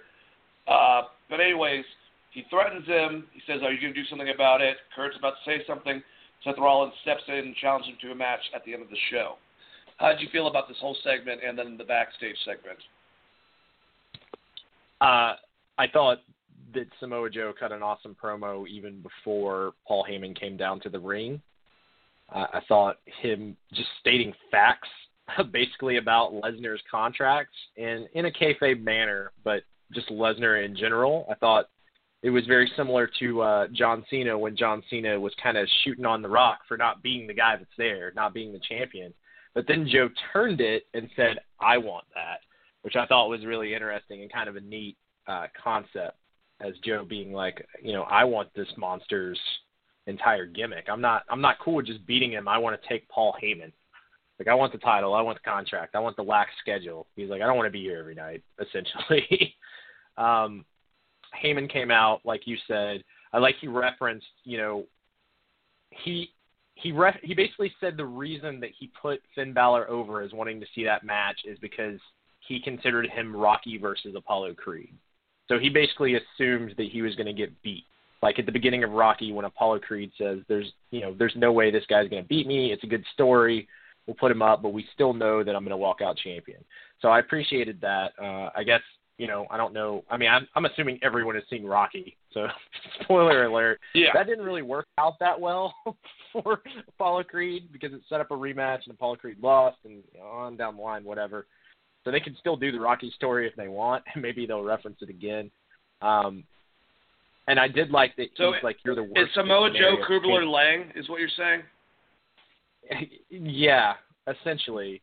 Samoa Joe is basically the Joe Frazier to Brock Lesnar's Muhammad Ali, it, and that's kind of a little bit outside of the talk about story. Joe Frazier. but basically, they were like, I mean, it basically put Samoa Joe as being, you know, being Smoking Joe, essentially someone that he actually has to fear, major competition, as opposed to uh, to Balor, who was while it would be a cool story, it's not like he would actually be scared that Brock would lose. So I thought that worked really well. I did like. I hope they don't start doing this all the time because it works so well. But I did like that he dropped the mic and took Heyman into the corner and did give him basically a serial killer talk. And I hope that the fans that were in the arena can see that, and maybe we get the Joe's going to kill you chance again, and they really build up this killer Samoa Joe, Ugh. the character that was loved in in TNA and, and Ring of Honor. The uh, Joe is gonna kill you, because if so, they're building it right. Because they need to make Samoa Joe look like a legitimate killer if anyone's to believe that he has a chance against Brock Lesnar. Um, and hopes hopes and dreams is that he actually beats Brock. And whether or not Brock gets the title back later is irrelevant. You can set up Braun down the line. He's apparently out, like you said, I think until SummerSlam. There's tons of stuff you can do in between there. But even Joe versus Braun, if Joe's the guy that beat Brock Lesnar, then you have like a re- real legitimate reason why that would intrigue Braun or make Braun want to fight him when he comes back because they can book Braun however they want coming off his injury. Um, but I think the big thing here is getting the title back on TV. And if they're going to go, I, I actually sent you that message. I was like, if they've been looking for a monster heel or a monster, someone that's a believable monster that isn't um, Braun Strowman, who's injured, or or Brock Lesnar, and can be on TV, Samoa Joe's their guy. So we'll see where it goes. I, I really love the angle. I think it was probably one of the best ones I've seen. I like that Heyman did a job for Joe and took the chokehold. Um, I hope that they don't always do that and just have everyone beating up Paul Heyman all the time because they'll get really old. Uh, but for the most part, you know, with Goldberg, Goldberg never beat him up, or I think the feud before that, John Cena didn't really beat him up that bad. Um, I'm trying to think of a couple other speared. feuds, but he did get speared um, by Roman Reigns. But they need to save that. You know, it doesn't need to happen every time. Um, or else, why the hell would Paul Heyman ever get into the ring? You know, that kind of yeah. thing. So uh, Angle yelling at Joe, "What's wrong with you?" I thought that was fine, but like, like you said, it's you know most wrestling fans know the history between Kurt Angle and Samoa Joe, and they can't play into it because of the I guess the way the TNA contracts and everything shake up, and they're like I said, they're walking a fine line right now with so many of these guys, so many of these talents that they just can't talk about.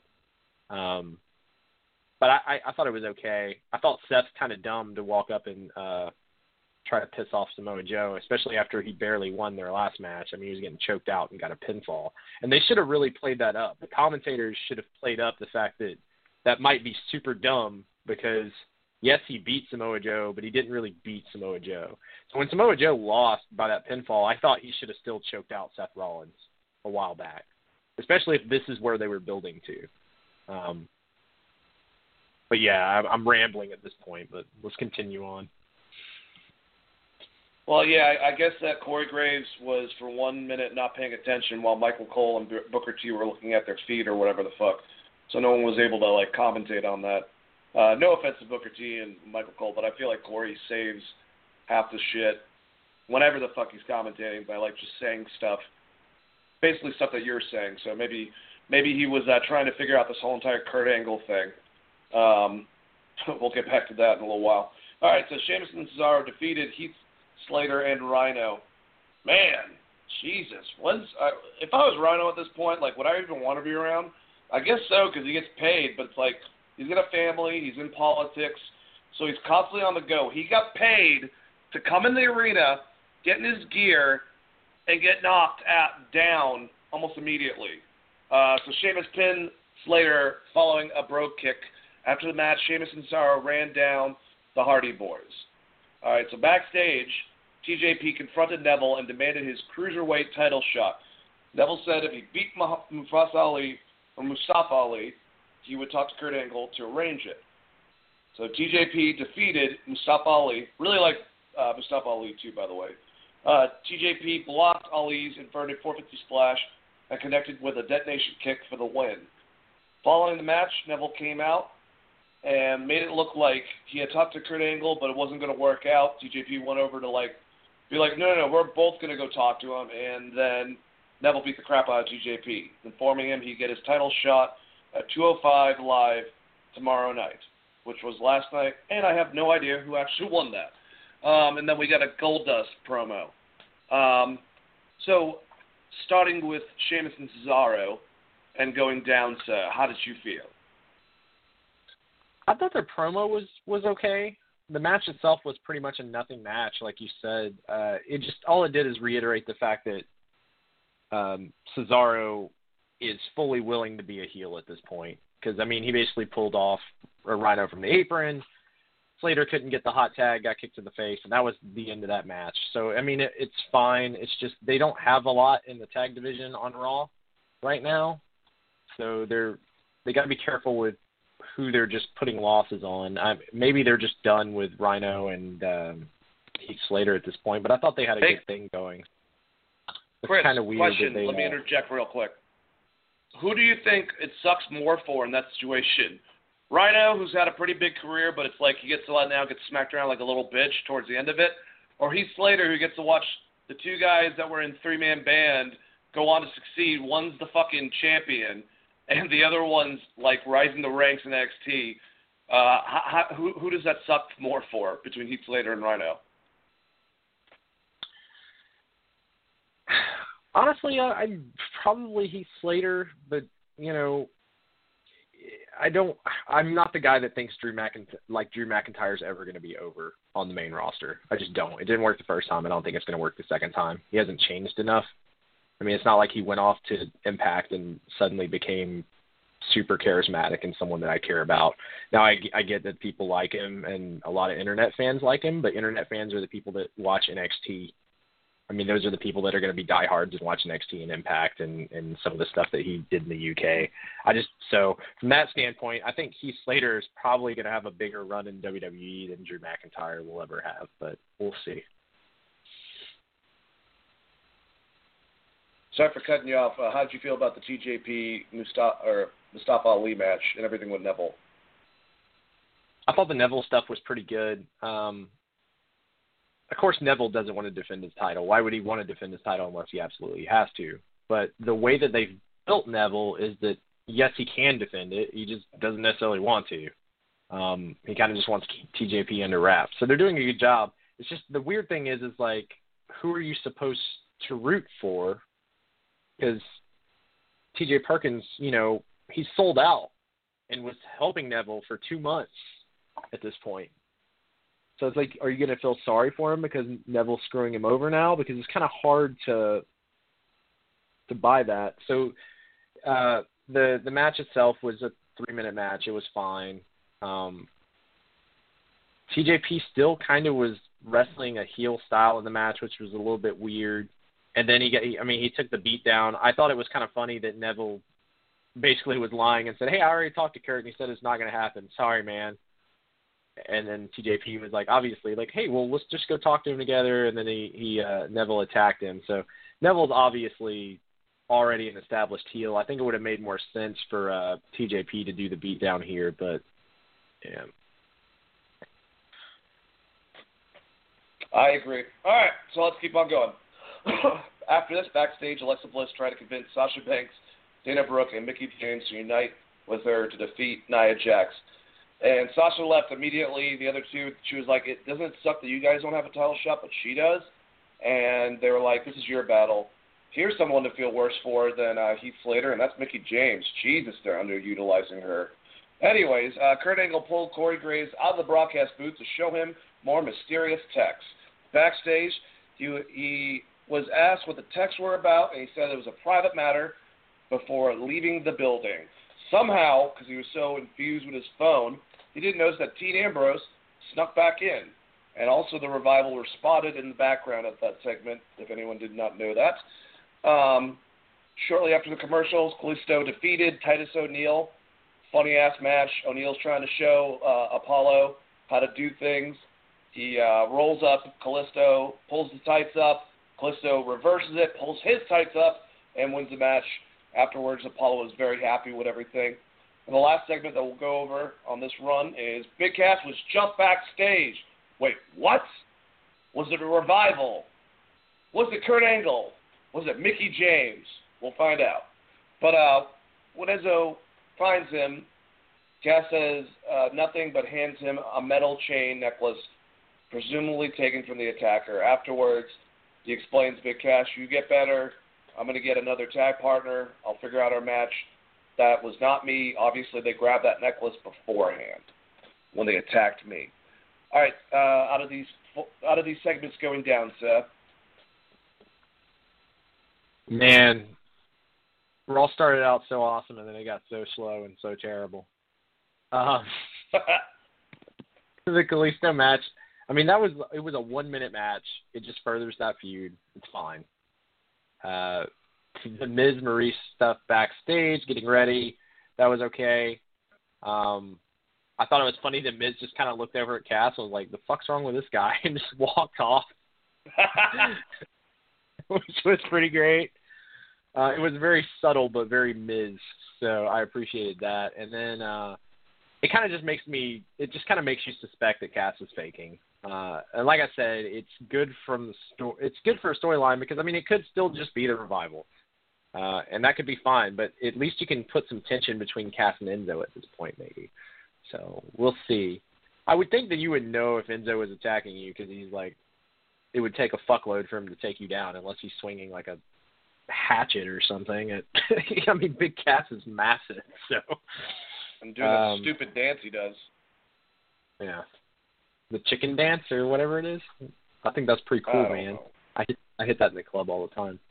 Uh, so I, I think that. I hit all those segments. yeah, I think I hit all those. All right. All right, we we have my favorite segment of the night. Um, besides my favorite segment of the night, so I shouldn't say that. Um, but uh, the Miz and Maryse threw an Intercontinental Championship celebration in the ring, complete with champagne, balloons, and someone in a bear costume holding a congratulations sign. So they were they were you know enjoying themselves, and then Miz said, "I think it was a really good idea with the bear," and Maryse is like, "The bear? I did not, I did not get the bear." And the Miz is like, "You didn't get the bear. I didn't get the bear." Just for five minutes, Miz looks at the bear, and then beats the living shit out of him. Pulls off the head, Scooby Doo style, finds out some kid, and says says, "Well, at least you can tell your friends you got your ass kicked by the Miz," and throws him out of the ring. Uh, then a giant box was wheeled down to ringside. Miz, not listening to Maryse, beats the living shit out of the box, starts hitting with a chair, knocks it over. Maryse is yelling at him. Finally, she gets a hold of him when he pulls out part of a broken grandfather clock, which are extremely expensive, by the way. Um, and she was like, "It was timeless, like you." And then she fucking gets all pissed, runs out. They did it great because I had no idea and I don't think many people did, but the camera guy that was in the ring was actually Dean Ambrose. Puts down the camera uh, and goes and beats the shit out of him, puts puts him in the dirty deeds, and then takes the bottle of champagne and starts chugging it and leaves. I'm going to assume, and I don't know this for a fact, that he was not told to do that. That he just did that, and afterwards, like Vince like, you're not allowed to do that. But who knows? I I, I don't know if if they allow uh, Stone Cold to like throw down the brewskis anymore. I don't know what the fuck the PG era did to modern wrestling sometimes. But um, how did you like this segment, Chris? I thought this segment was amazing. I mean, as soon as it happened, I was like, dude, the Bears, Dean Ambrose. It's got to be Dean Ambrose in the Bear suit. And they swerved me, and I appreciate that. And the segment was was fine, and I really enjoyed Maryse saying it was timeless, like you. Which was great and then her run up the ramp was the most legendary thing ever because she had like stilettos on and just trying to truck up this ramp at an angle and running away slowly. There needs to be a gif of this. I guarantee you. I gotta I gotta Google it later. I'll try to post it up on the page. But it was fucking hilarious. And uh then of course Dean Ambrose and the Dirty D's takes the champagne, drinking it on the way back. I, I thought it was a cool cool ass thing for Dean Ambrose to do especially because he's known to drink, um, even from total uh, Bellas and all that stuff. So I thought overall it was a really cool segment. All right, well let's go to the match that we've all been waiting for. Enzo comes out, does his thing. Very un, very noticeable is the lack of big Cass. Uh, he just said that, oh no, don't worry, Carl or Gallows and Anderson. Before we bury you guys, even though you're one of the best fucking tag teams uh, over in New Japan, I got someone that's going to help me bury you. Well, it's a Big Show. Big Show comes out. He's a replacement for Big Cass. Uh, they have this thing back and forth, and you really think that you know, Big Cass, or basically, I thought the Big Show was about to beat the shit out of Enzo. Nope, doesn't happen. Big Show actually cuts Big Cass's promo with the fake New Yorker accent or Jersey, whatever, tomato tamale. Um, Show and, and Enzo score the pinfall victory after. Show throws Enzo Amore, and it goes to Enzo. It's actually pretty funny.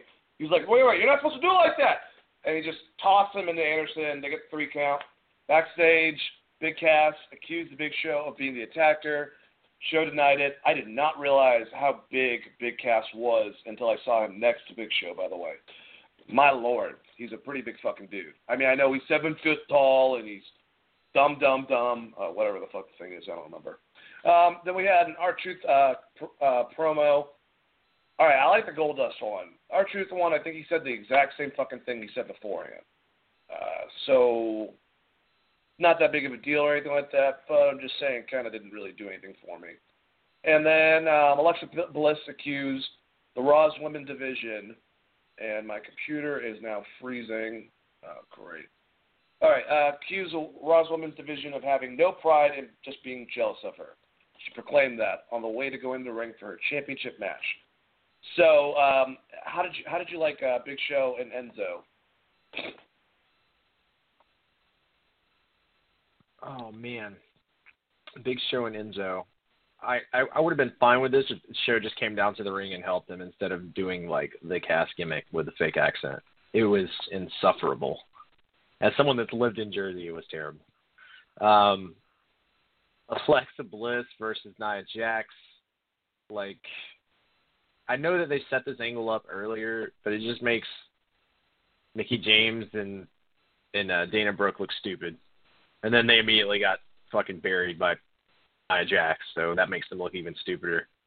Um, I don't have any interest in Nia Jax versus Alexa Bliss, mostly because it's like the most unbelievable match that they could possibly book. Unless they give Alexa Bliss brass knucks or something, there's no way that she would realistically ever even have a shot against uh, Nia Jax. So I just I have no interest in this match, and also I just have no interest in Nia Jax at this point. Um, for for many reasons stated. Anyone can go back and listen to the old podcast. I just don't think she's ready to be a champion, and uh, she should have stuck in NXT a little bit longer and maybe worked with Asuka and a few of the other uh, female wrestlers there. And then did we already talk? Did we talk about the Heyman segment? Did you comment on that? It's uh, coming up. Okay. All right. I think I hit everything else then. Well, I have a really uh, shitty issue, Chris. What's that? My sorry? internet's down. Okay, I got you. Um, uh, so I, I know the rest of this card, but I'll need your help for SmackDown, basically. I don't know sure, what the hell's go going on. Uh, they showed uh, they showed Heyman being tended to backstage by a medic. Heyman's phone rang. It came up Brock, so he immediately answered it. Um, Heyman looked like he'd been crying, very sad. He said he was glad uh, he said he was glad he asked that question, um, basically in reference to whatever Lesnar had said on the phone. He told Lesnar to instill fear in Joe that Joe says he to, instill the fear in Joe that Joe says he doesn't have. He told him to show up on Raw next week, and it's time they unleash the beast. He hung up on Brock and threw the phone aside. He didn't throw it like throw it like across the room or anything, but he just like tossed it. And then uh, that sets up the match between Samoa Joe and Seth Rollins from earlier. Um, Joe kind of dominated the beginning of the match. Then it was uh, they went to a commercial break. Joe continued his beat down, and then Seth made his comeback. Uh, he hit like a running senton, got a pin, and then basically there was another. I guess I guess the show overran. I think there was a commercial break here. Um, Rollins hit a blockbuster. He did a dive. He did another dive, and then he did another dive which I thought was hilarious because I thought he was just poking fun at Randy Orton or something. Like it seemed pretty damn funny because he hit a dive on each side of the ring. I don't know if anyone noticed that, but he hit one on the front camera side, the stage side, and then the uh, audience uh, facing camera side, which was pretty funny. And then Rollins, uh, Rollins from there, he hit the Falcon Arrow, which was kind of impressive. The, they they really sold it on the announce booth as it being a big deal to lift up Samoa Joe, and then um, Bray's music played for absolutely no reason because he got his ass kicked by Roman Reigns earlier, and then uh, Joe just choked him out. Uh, I I just kind of felt like Bray's music here wasn't necessary, and they should have just got gave uh, Samoa Joe a clean win over Seth Rollins, uh, and then maybe had an attack if they wanted to do Bray. They could have just had him attack R- Rollins after the match with you know Samoa Joe just walking out. But that's that was my only issue with it. How'd you feel, Dane? Well, I'm going to admit, I think it doesn't really matter because I could care less about talking about the match, but uh, the women's match that was before that between. Did you mention that with Nia Jax and uh, Alexa Bliss? Yeah, you passed that one to me before uh, your internet went down. Oh, I apologize. I was talking about the promo beforehand, but um, yeah, that doesn't really matter. I thought that was a stupid match, really short. I think Nia Jax kind of got fucked over. I think actually, yeah, you're right. You did comment on that. I'm sorry. My my computer going down is like making my brain go. But anyways, um, last match was really good. Liked a lot of spots. Samoa Joe looked like a beast. I like the big FU, like you were saying, to Randy Orton from Seth Rollins via dive, dive, dive again. Um, I noticed that he still hasn't gone for that one finisher because every time he does, he gets it reversed. So I don't really know what's going on with the uh, the knee rainmaker, knee maker, Kingslayer, whatever the fuck you want to call it. But um, thought the match was good, and then they kind of ended it weird. But that's WWE, so what do you really expect? And uh, that's it.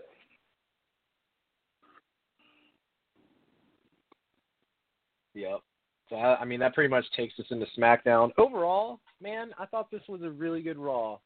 There were some bad, shitty segments, but there was also some of the best segments I've seen on Raw in a long time, and Me there too. was two really good matches. So I'm not gonna I'm not gonna bitch about this Raw like I normally do. I actually enjoyed it. All right, I agree. takes I us completely agree. And that takes us into uh, SmackDown, which opened up with a recap of the uh, Money in the Bank announcement by Shane McMahon. Shane McMahon's music hits. He runs down to the ring, does his gimmick, little boxing dance. Um, they uh, they didn't say that they were in Rochester, New York, but they were in Rochester, New York. Just heads up for everyone if they were curious on where this was at. Uh, the five women in the Money in the Bank match: Charlotte, Becky Lynch, Carmella, Natalya, and Tamina were already in the ring. They basically got the uh, jobber entrance to cut for time, I guess, with a big table along with James Ellsworth. Phillips called it a milestone moment in the women's division. JBL said Shane pulled a rabbit out of his hat with this match. Shane welcomed fans to SmackDown Live. He asked, "What's up, Rochester?" So just in case anyone missed it, they're in Rochester. Um, he introduced each of the women with requisite uh, compliments. So basically, he just complimented each person. Um, he then asked for a drum roll because he had a reveal, and he showed off the new women's Money in the Bank, bank briefcase after it was lowered from the rafters. Said the winner will be guaranteed a women's title shot anytime, any place that she wants.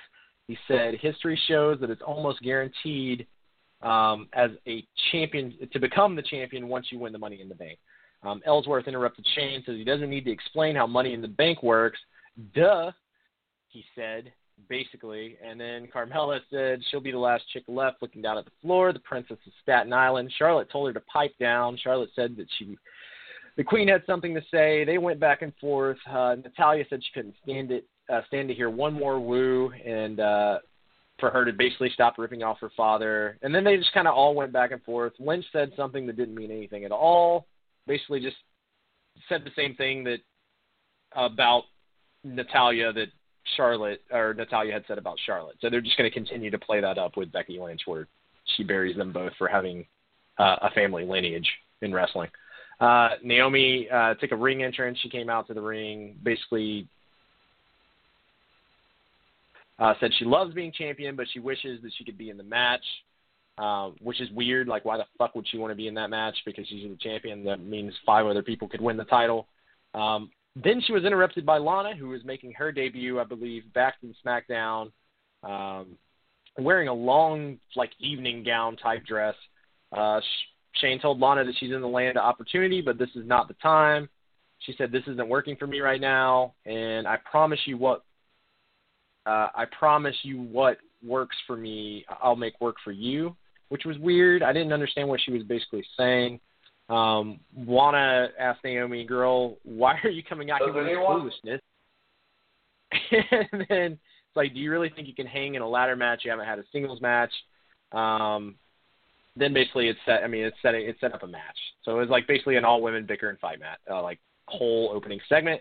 And this set up Naomi and Becky Lynch versus Charlotte, or Naomi, Becky Lynch, and Charlotte versus Natalya, Carmella, and Tamina. So if anyone wonders why Dane usually leads the show, this is the reason. it's insufferable. but that was the first match. So uh, how was your feelings of the first match in this segment? Uh, match was fine. Uh, you know, I you thought the opening segment was like, okay. "Ah, it was fine. Yeah, I, I just, I mean, it's that's the thing. It's there's nothing memorable. Uh, that's what usually happens when you do these fucking three on three and don't have a lot planned out. I didn't really understand how like all, all of them are going to talk shit about each other, and then they're going to be grouped still. And here are your baby faces on the left, and here are your heels on the right, obviously. And then the fact that Charlotte would get yelled at by Natalya of all people for stop ripping off your family, and then Becky says the exact same thing to her. Like I didn't really like the cattiness. Kind of was dumb. They probably do a better job acting with that on Total Divas. Um, acting, like I said. Um, anyways, uh, I don't know. It just kind of was like the promo was dumb. I like that they're doing this. It is prestigious. My God, Lana looks great in um, everything. Uh, she's very, very attractive woman. Uh, let me ask you something, Chris, about her. You know, with Alicia Fox, I didn't know that she had much of a wrestling career like she did uh, beforehand. Has does Lana have, or Maryse for that that that uh, that matter? Uh, does Lana have any type of wrestling experience? As far as I know, when Lana was signed into developmental, she I don't know if she had any matches because I believe that she was already Rusev's manager or at least put with Rusev. So I don't think that she's ever wrestled a legitimate match. She has been in segments like when they were when she was with Dolph Ziggler for a little bit. She's done some things in the ring and has has attacked people, but I don't think I've ever seen her wrestle. So I'm assuming the time off that she took while Rusev was injured um, was down in developmental, kind of learning how how to, or at least learning that NXT style or the WWE style.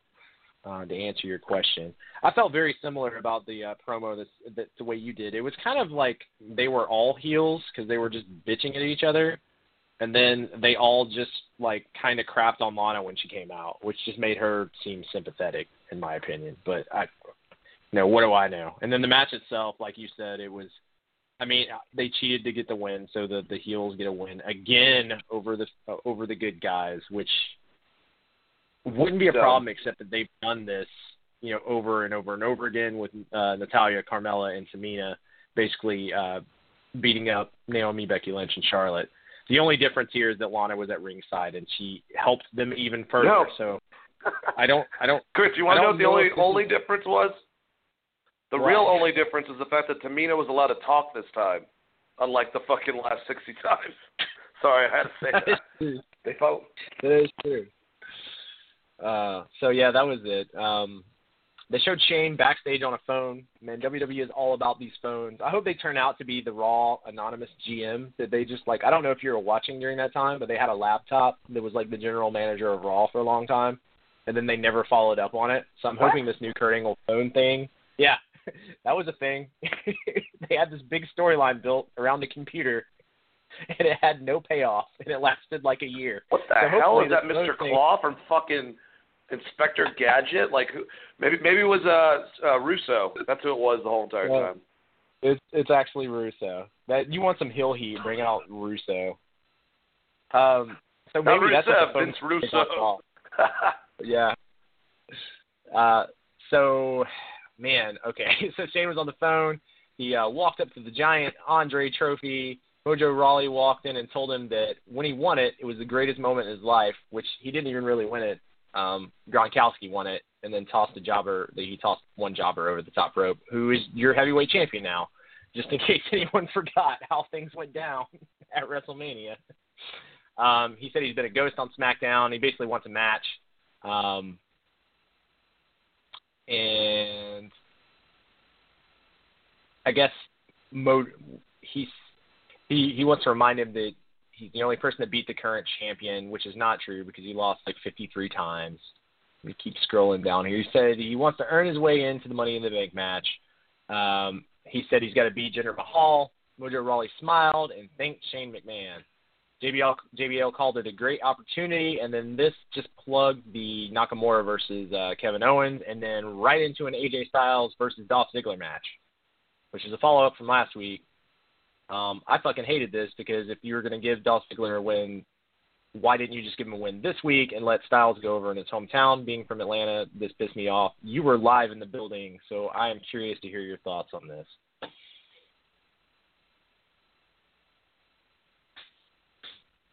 Dan, you might be on mute, man. I was on mute. Uh, what, what was your follow up question to me? I'm sorry about that. I said you were live in the building last week. How do you feel about them giving Styles the win uh, last night as opposed to last week when he was in his hometown?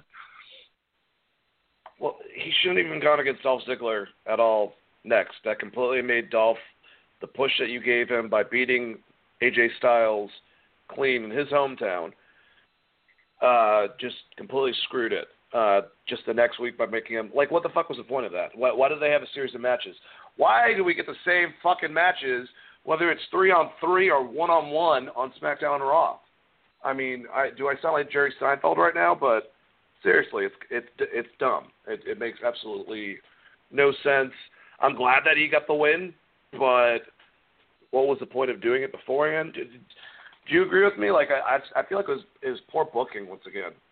I did, and the other the other problem I had with this match is that both these guys are great workers, but they uh, the the match itself I think was under ten minutes, and it had two commercial breaks in the middle of it that split it up. So it was basically half of that because of the way WWE does that. So you have a dive, then a commercial break, and then a dive, and then another commercial break.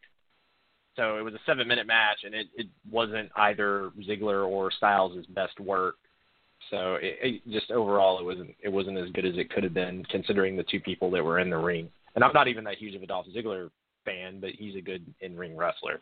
Um, how did you feel about the uh, Mojo Rawley uh, setup for the Jinder Mahal match? I think that was the one thing I uh, missed you talking about. Uh, tying in loose ends, I think it made sense. Uh, it was good to throw that in there because I guess figure out what the fuck you're gonna do with Mojo now afterwards because now that you got that whole thing taken care of because it did make sense. You already beat Jinder, you know, even with the uh, help of uh, of uh, Gronkowski. So it makes sense that he would be able to get a shot at him if he asked because he's done doing weird videos with the kids and the uh, statue and shit. But um, who knows? I do like Mojo to an extent. I just don't think he's he's he's vanilla kind of to me. Like he's a fun mid card guy. That's all I gotta say. I, I want to see the uh, the the Bros back when Zack Ryder gets back. I think that would be the smartest thing to do with him. Honestly, I don't know if a singles run's gonna work out. I watched them on a dark match before the fucking show. There was Tye Dillinger, him, and Luke Harper. Luke Harper got the biggest pop. Tye Dillinger got the second biggest pop. He barely got a pop. I'm just saying which is a little rough because they're in New York, which is I mean he's from he's but he's from Long Island, right? So you would think that it would be a little bigger, but um Jinder Mahal versus Mojo Rawley. I nope, wait, we had some uh fashion files. Fashion files happened. Um Fandango walked up to Tyler Breeze said he took the bottle of the cologne to the boys in the lab to only to find out there's no boys and no lab. So he tasted the cologne and left a really bad taste in his mouth. So it's not cologne's cologne. Breeze was confused, but then he said he got it. Then we heard Breeze Breeze's thoughts, which they've been doing, which is pretty funny, which is I don't get it. Uh, then we hear heard Fandango's thought, I don't get it either, which basically means that they have no idea what's going on. They went to the New Day, who entered the backstage locker room. Uh, they turned black and white. Biggie was fascinated by it. Breezango t- tried to talk uh, to New Day with thought, but the New Day couldn't hear their thoughts. Biggie asked for an answer. Breeze said maybe that's not the way they communicate. Maybe they communicate with clapping.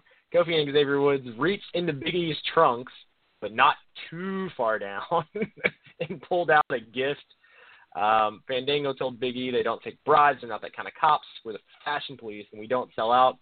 Breeze put out the uh, put on the gift, which appeared to be a romper. Uh, New Day asked them for a little bit of intel on their Money in the Bank opponents, the Usos. Breeze and Fandango handed them boxes of evidence. Breezango tried to communicate with thoughts, but New Day le- looked confused. Kofi said, "I think they're doing that thing again." They took the boxes and left. Breezango chanted in their heads new case rocks, new case rocks. And this led into the Jinder Mahal and Mojo Rawley match, which was followed up by a segment showing Nakamura back, uh, Nakamura's video package, um, New Day getting ready for their matches, and Renee Young interviewing Orton. Orton said last week that he had the honor after SmackDown Live of getting calls from some legends such as his father, Ric Flair, and Harley Race. So Ric Flair and Harley Race, he got some calls from some legends. Uh, they told him to let Jinder not to let Jinder run his mouth because in the end, actions speak louder than words. He said in two weeks in his hometown, he doesn't even need to say uh, one word, and Mahal's going to hear him just fine, which is good because the less Orton talks, the better. Um, then we had New Day versus the Cologne. So let's get into all of that, Dane.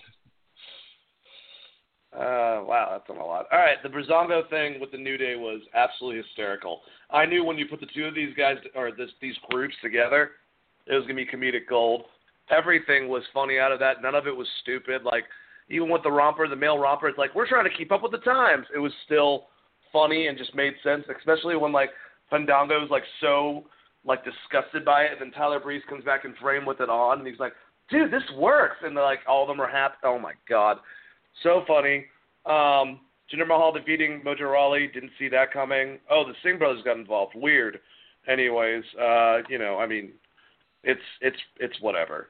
Uh, Randy Orton talking to his dad and Harley Race, who I'm pretty sure has been in the hospital, um, not doing too well. So uh, hope Harley Race gets better. Um, I don't know how the hell he talked to him, but either way, whatever with that promo. I do think that Randy's good. Like I, I, I kind of defend this every single time, but like me, my exposure to Randy uh, was, you know, when he first became a heel, when he was in Evolution, and then past that. I think he's good when he's being methodical and being a heel. When he's doing his baby face thing, he just looks lackadaisical and just boring. Um, so I could care less. I, I don't really fucking care. So that there you go. I don't care. I don't care. uh, I I loved the uh, I, I loved these fashion files and New Day being in there just elevated it to a new level. They both played off each other really well.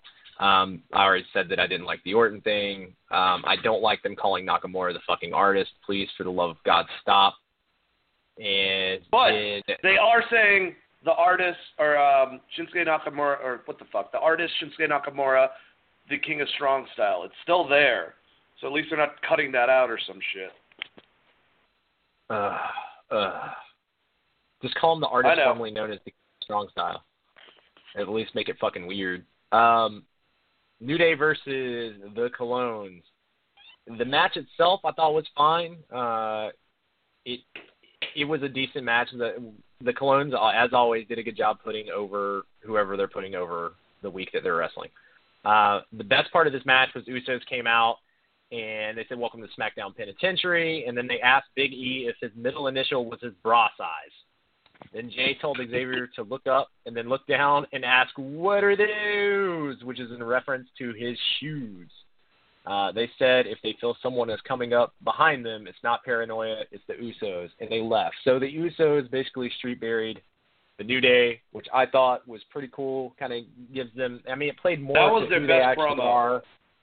If you've watched uh, Up Up Down Down when they've been on with Xavier Woods, or if you've watched uh, Ride Along the segments with the Usos, that's more of their personality. So hopefully they're letting them play into that personality because I think it's it's more fitting, especially against uh, kind of a goofy team in the New Day.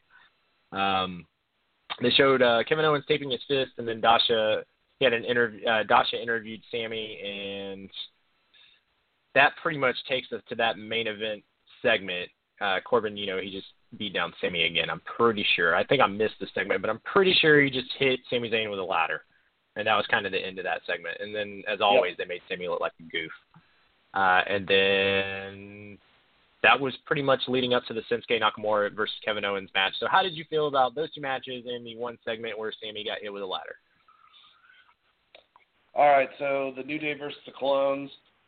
Um, I, I just like I I like new, uh, the New Day. I, I like the that they had a pretty decent match, but the Usos really showed themselves afterwards.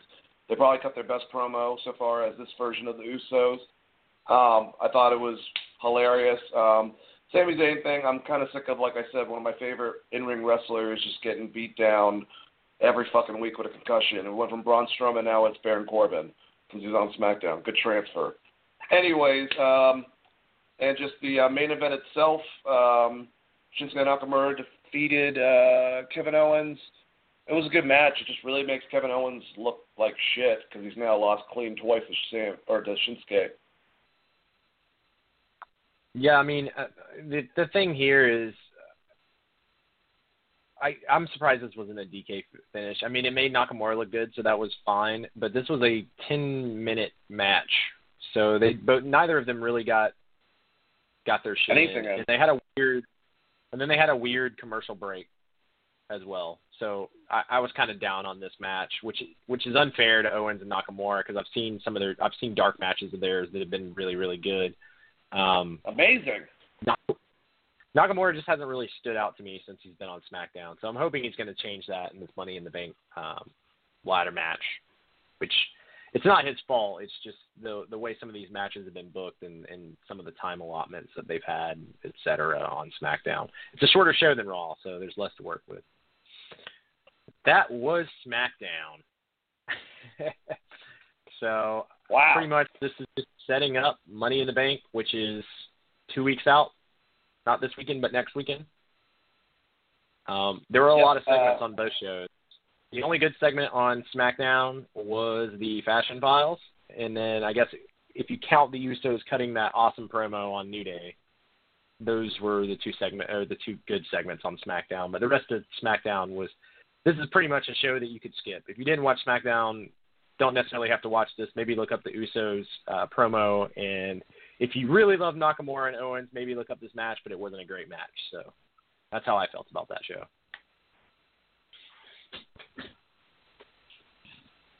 I agree.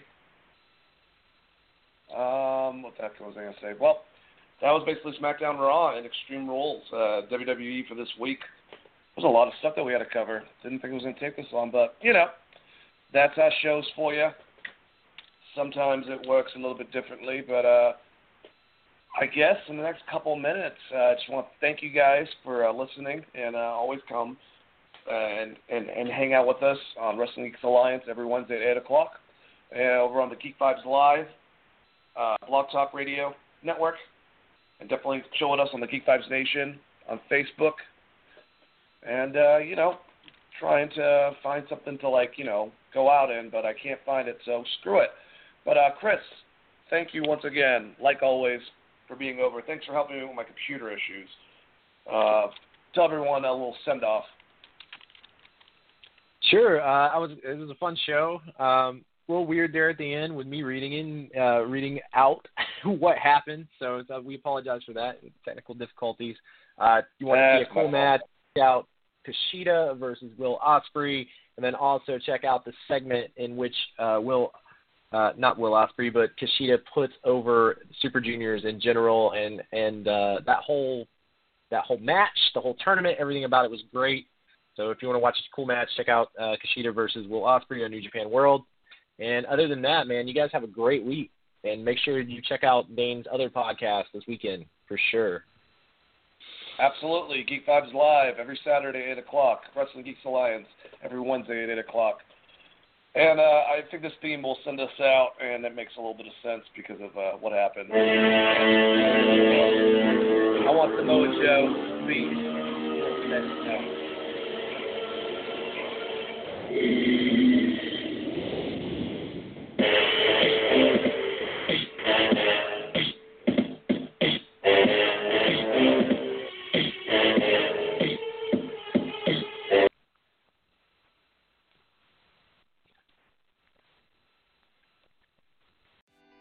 so special about Hero Bread's soft, fluffy, and delicious breads, buns, and tortillas? Hero Bread serves up 0 to 1 grams of net carbs, 5 to 11 grams of protein, and high fiber in every delicious serving. Made with natural ingredients, Hero Bread supports gut health, promotes weight management, and helps maintain blood sugar. Hero also drops other limited edition ultra low net carb goodies like rich flaky croissants and buttery brioche slider rolls. Head to hero.co to shop today.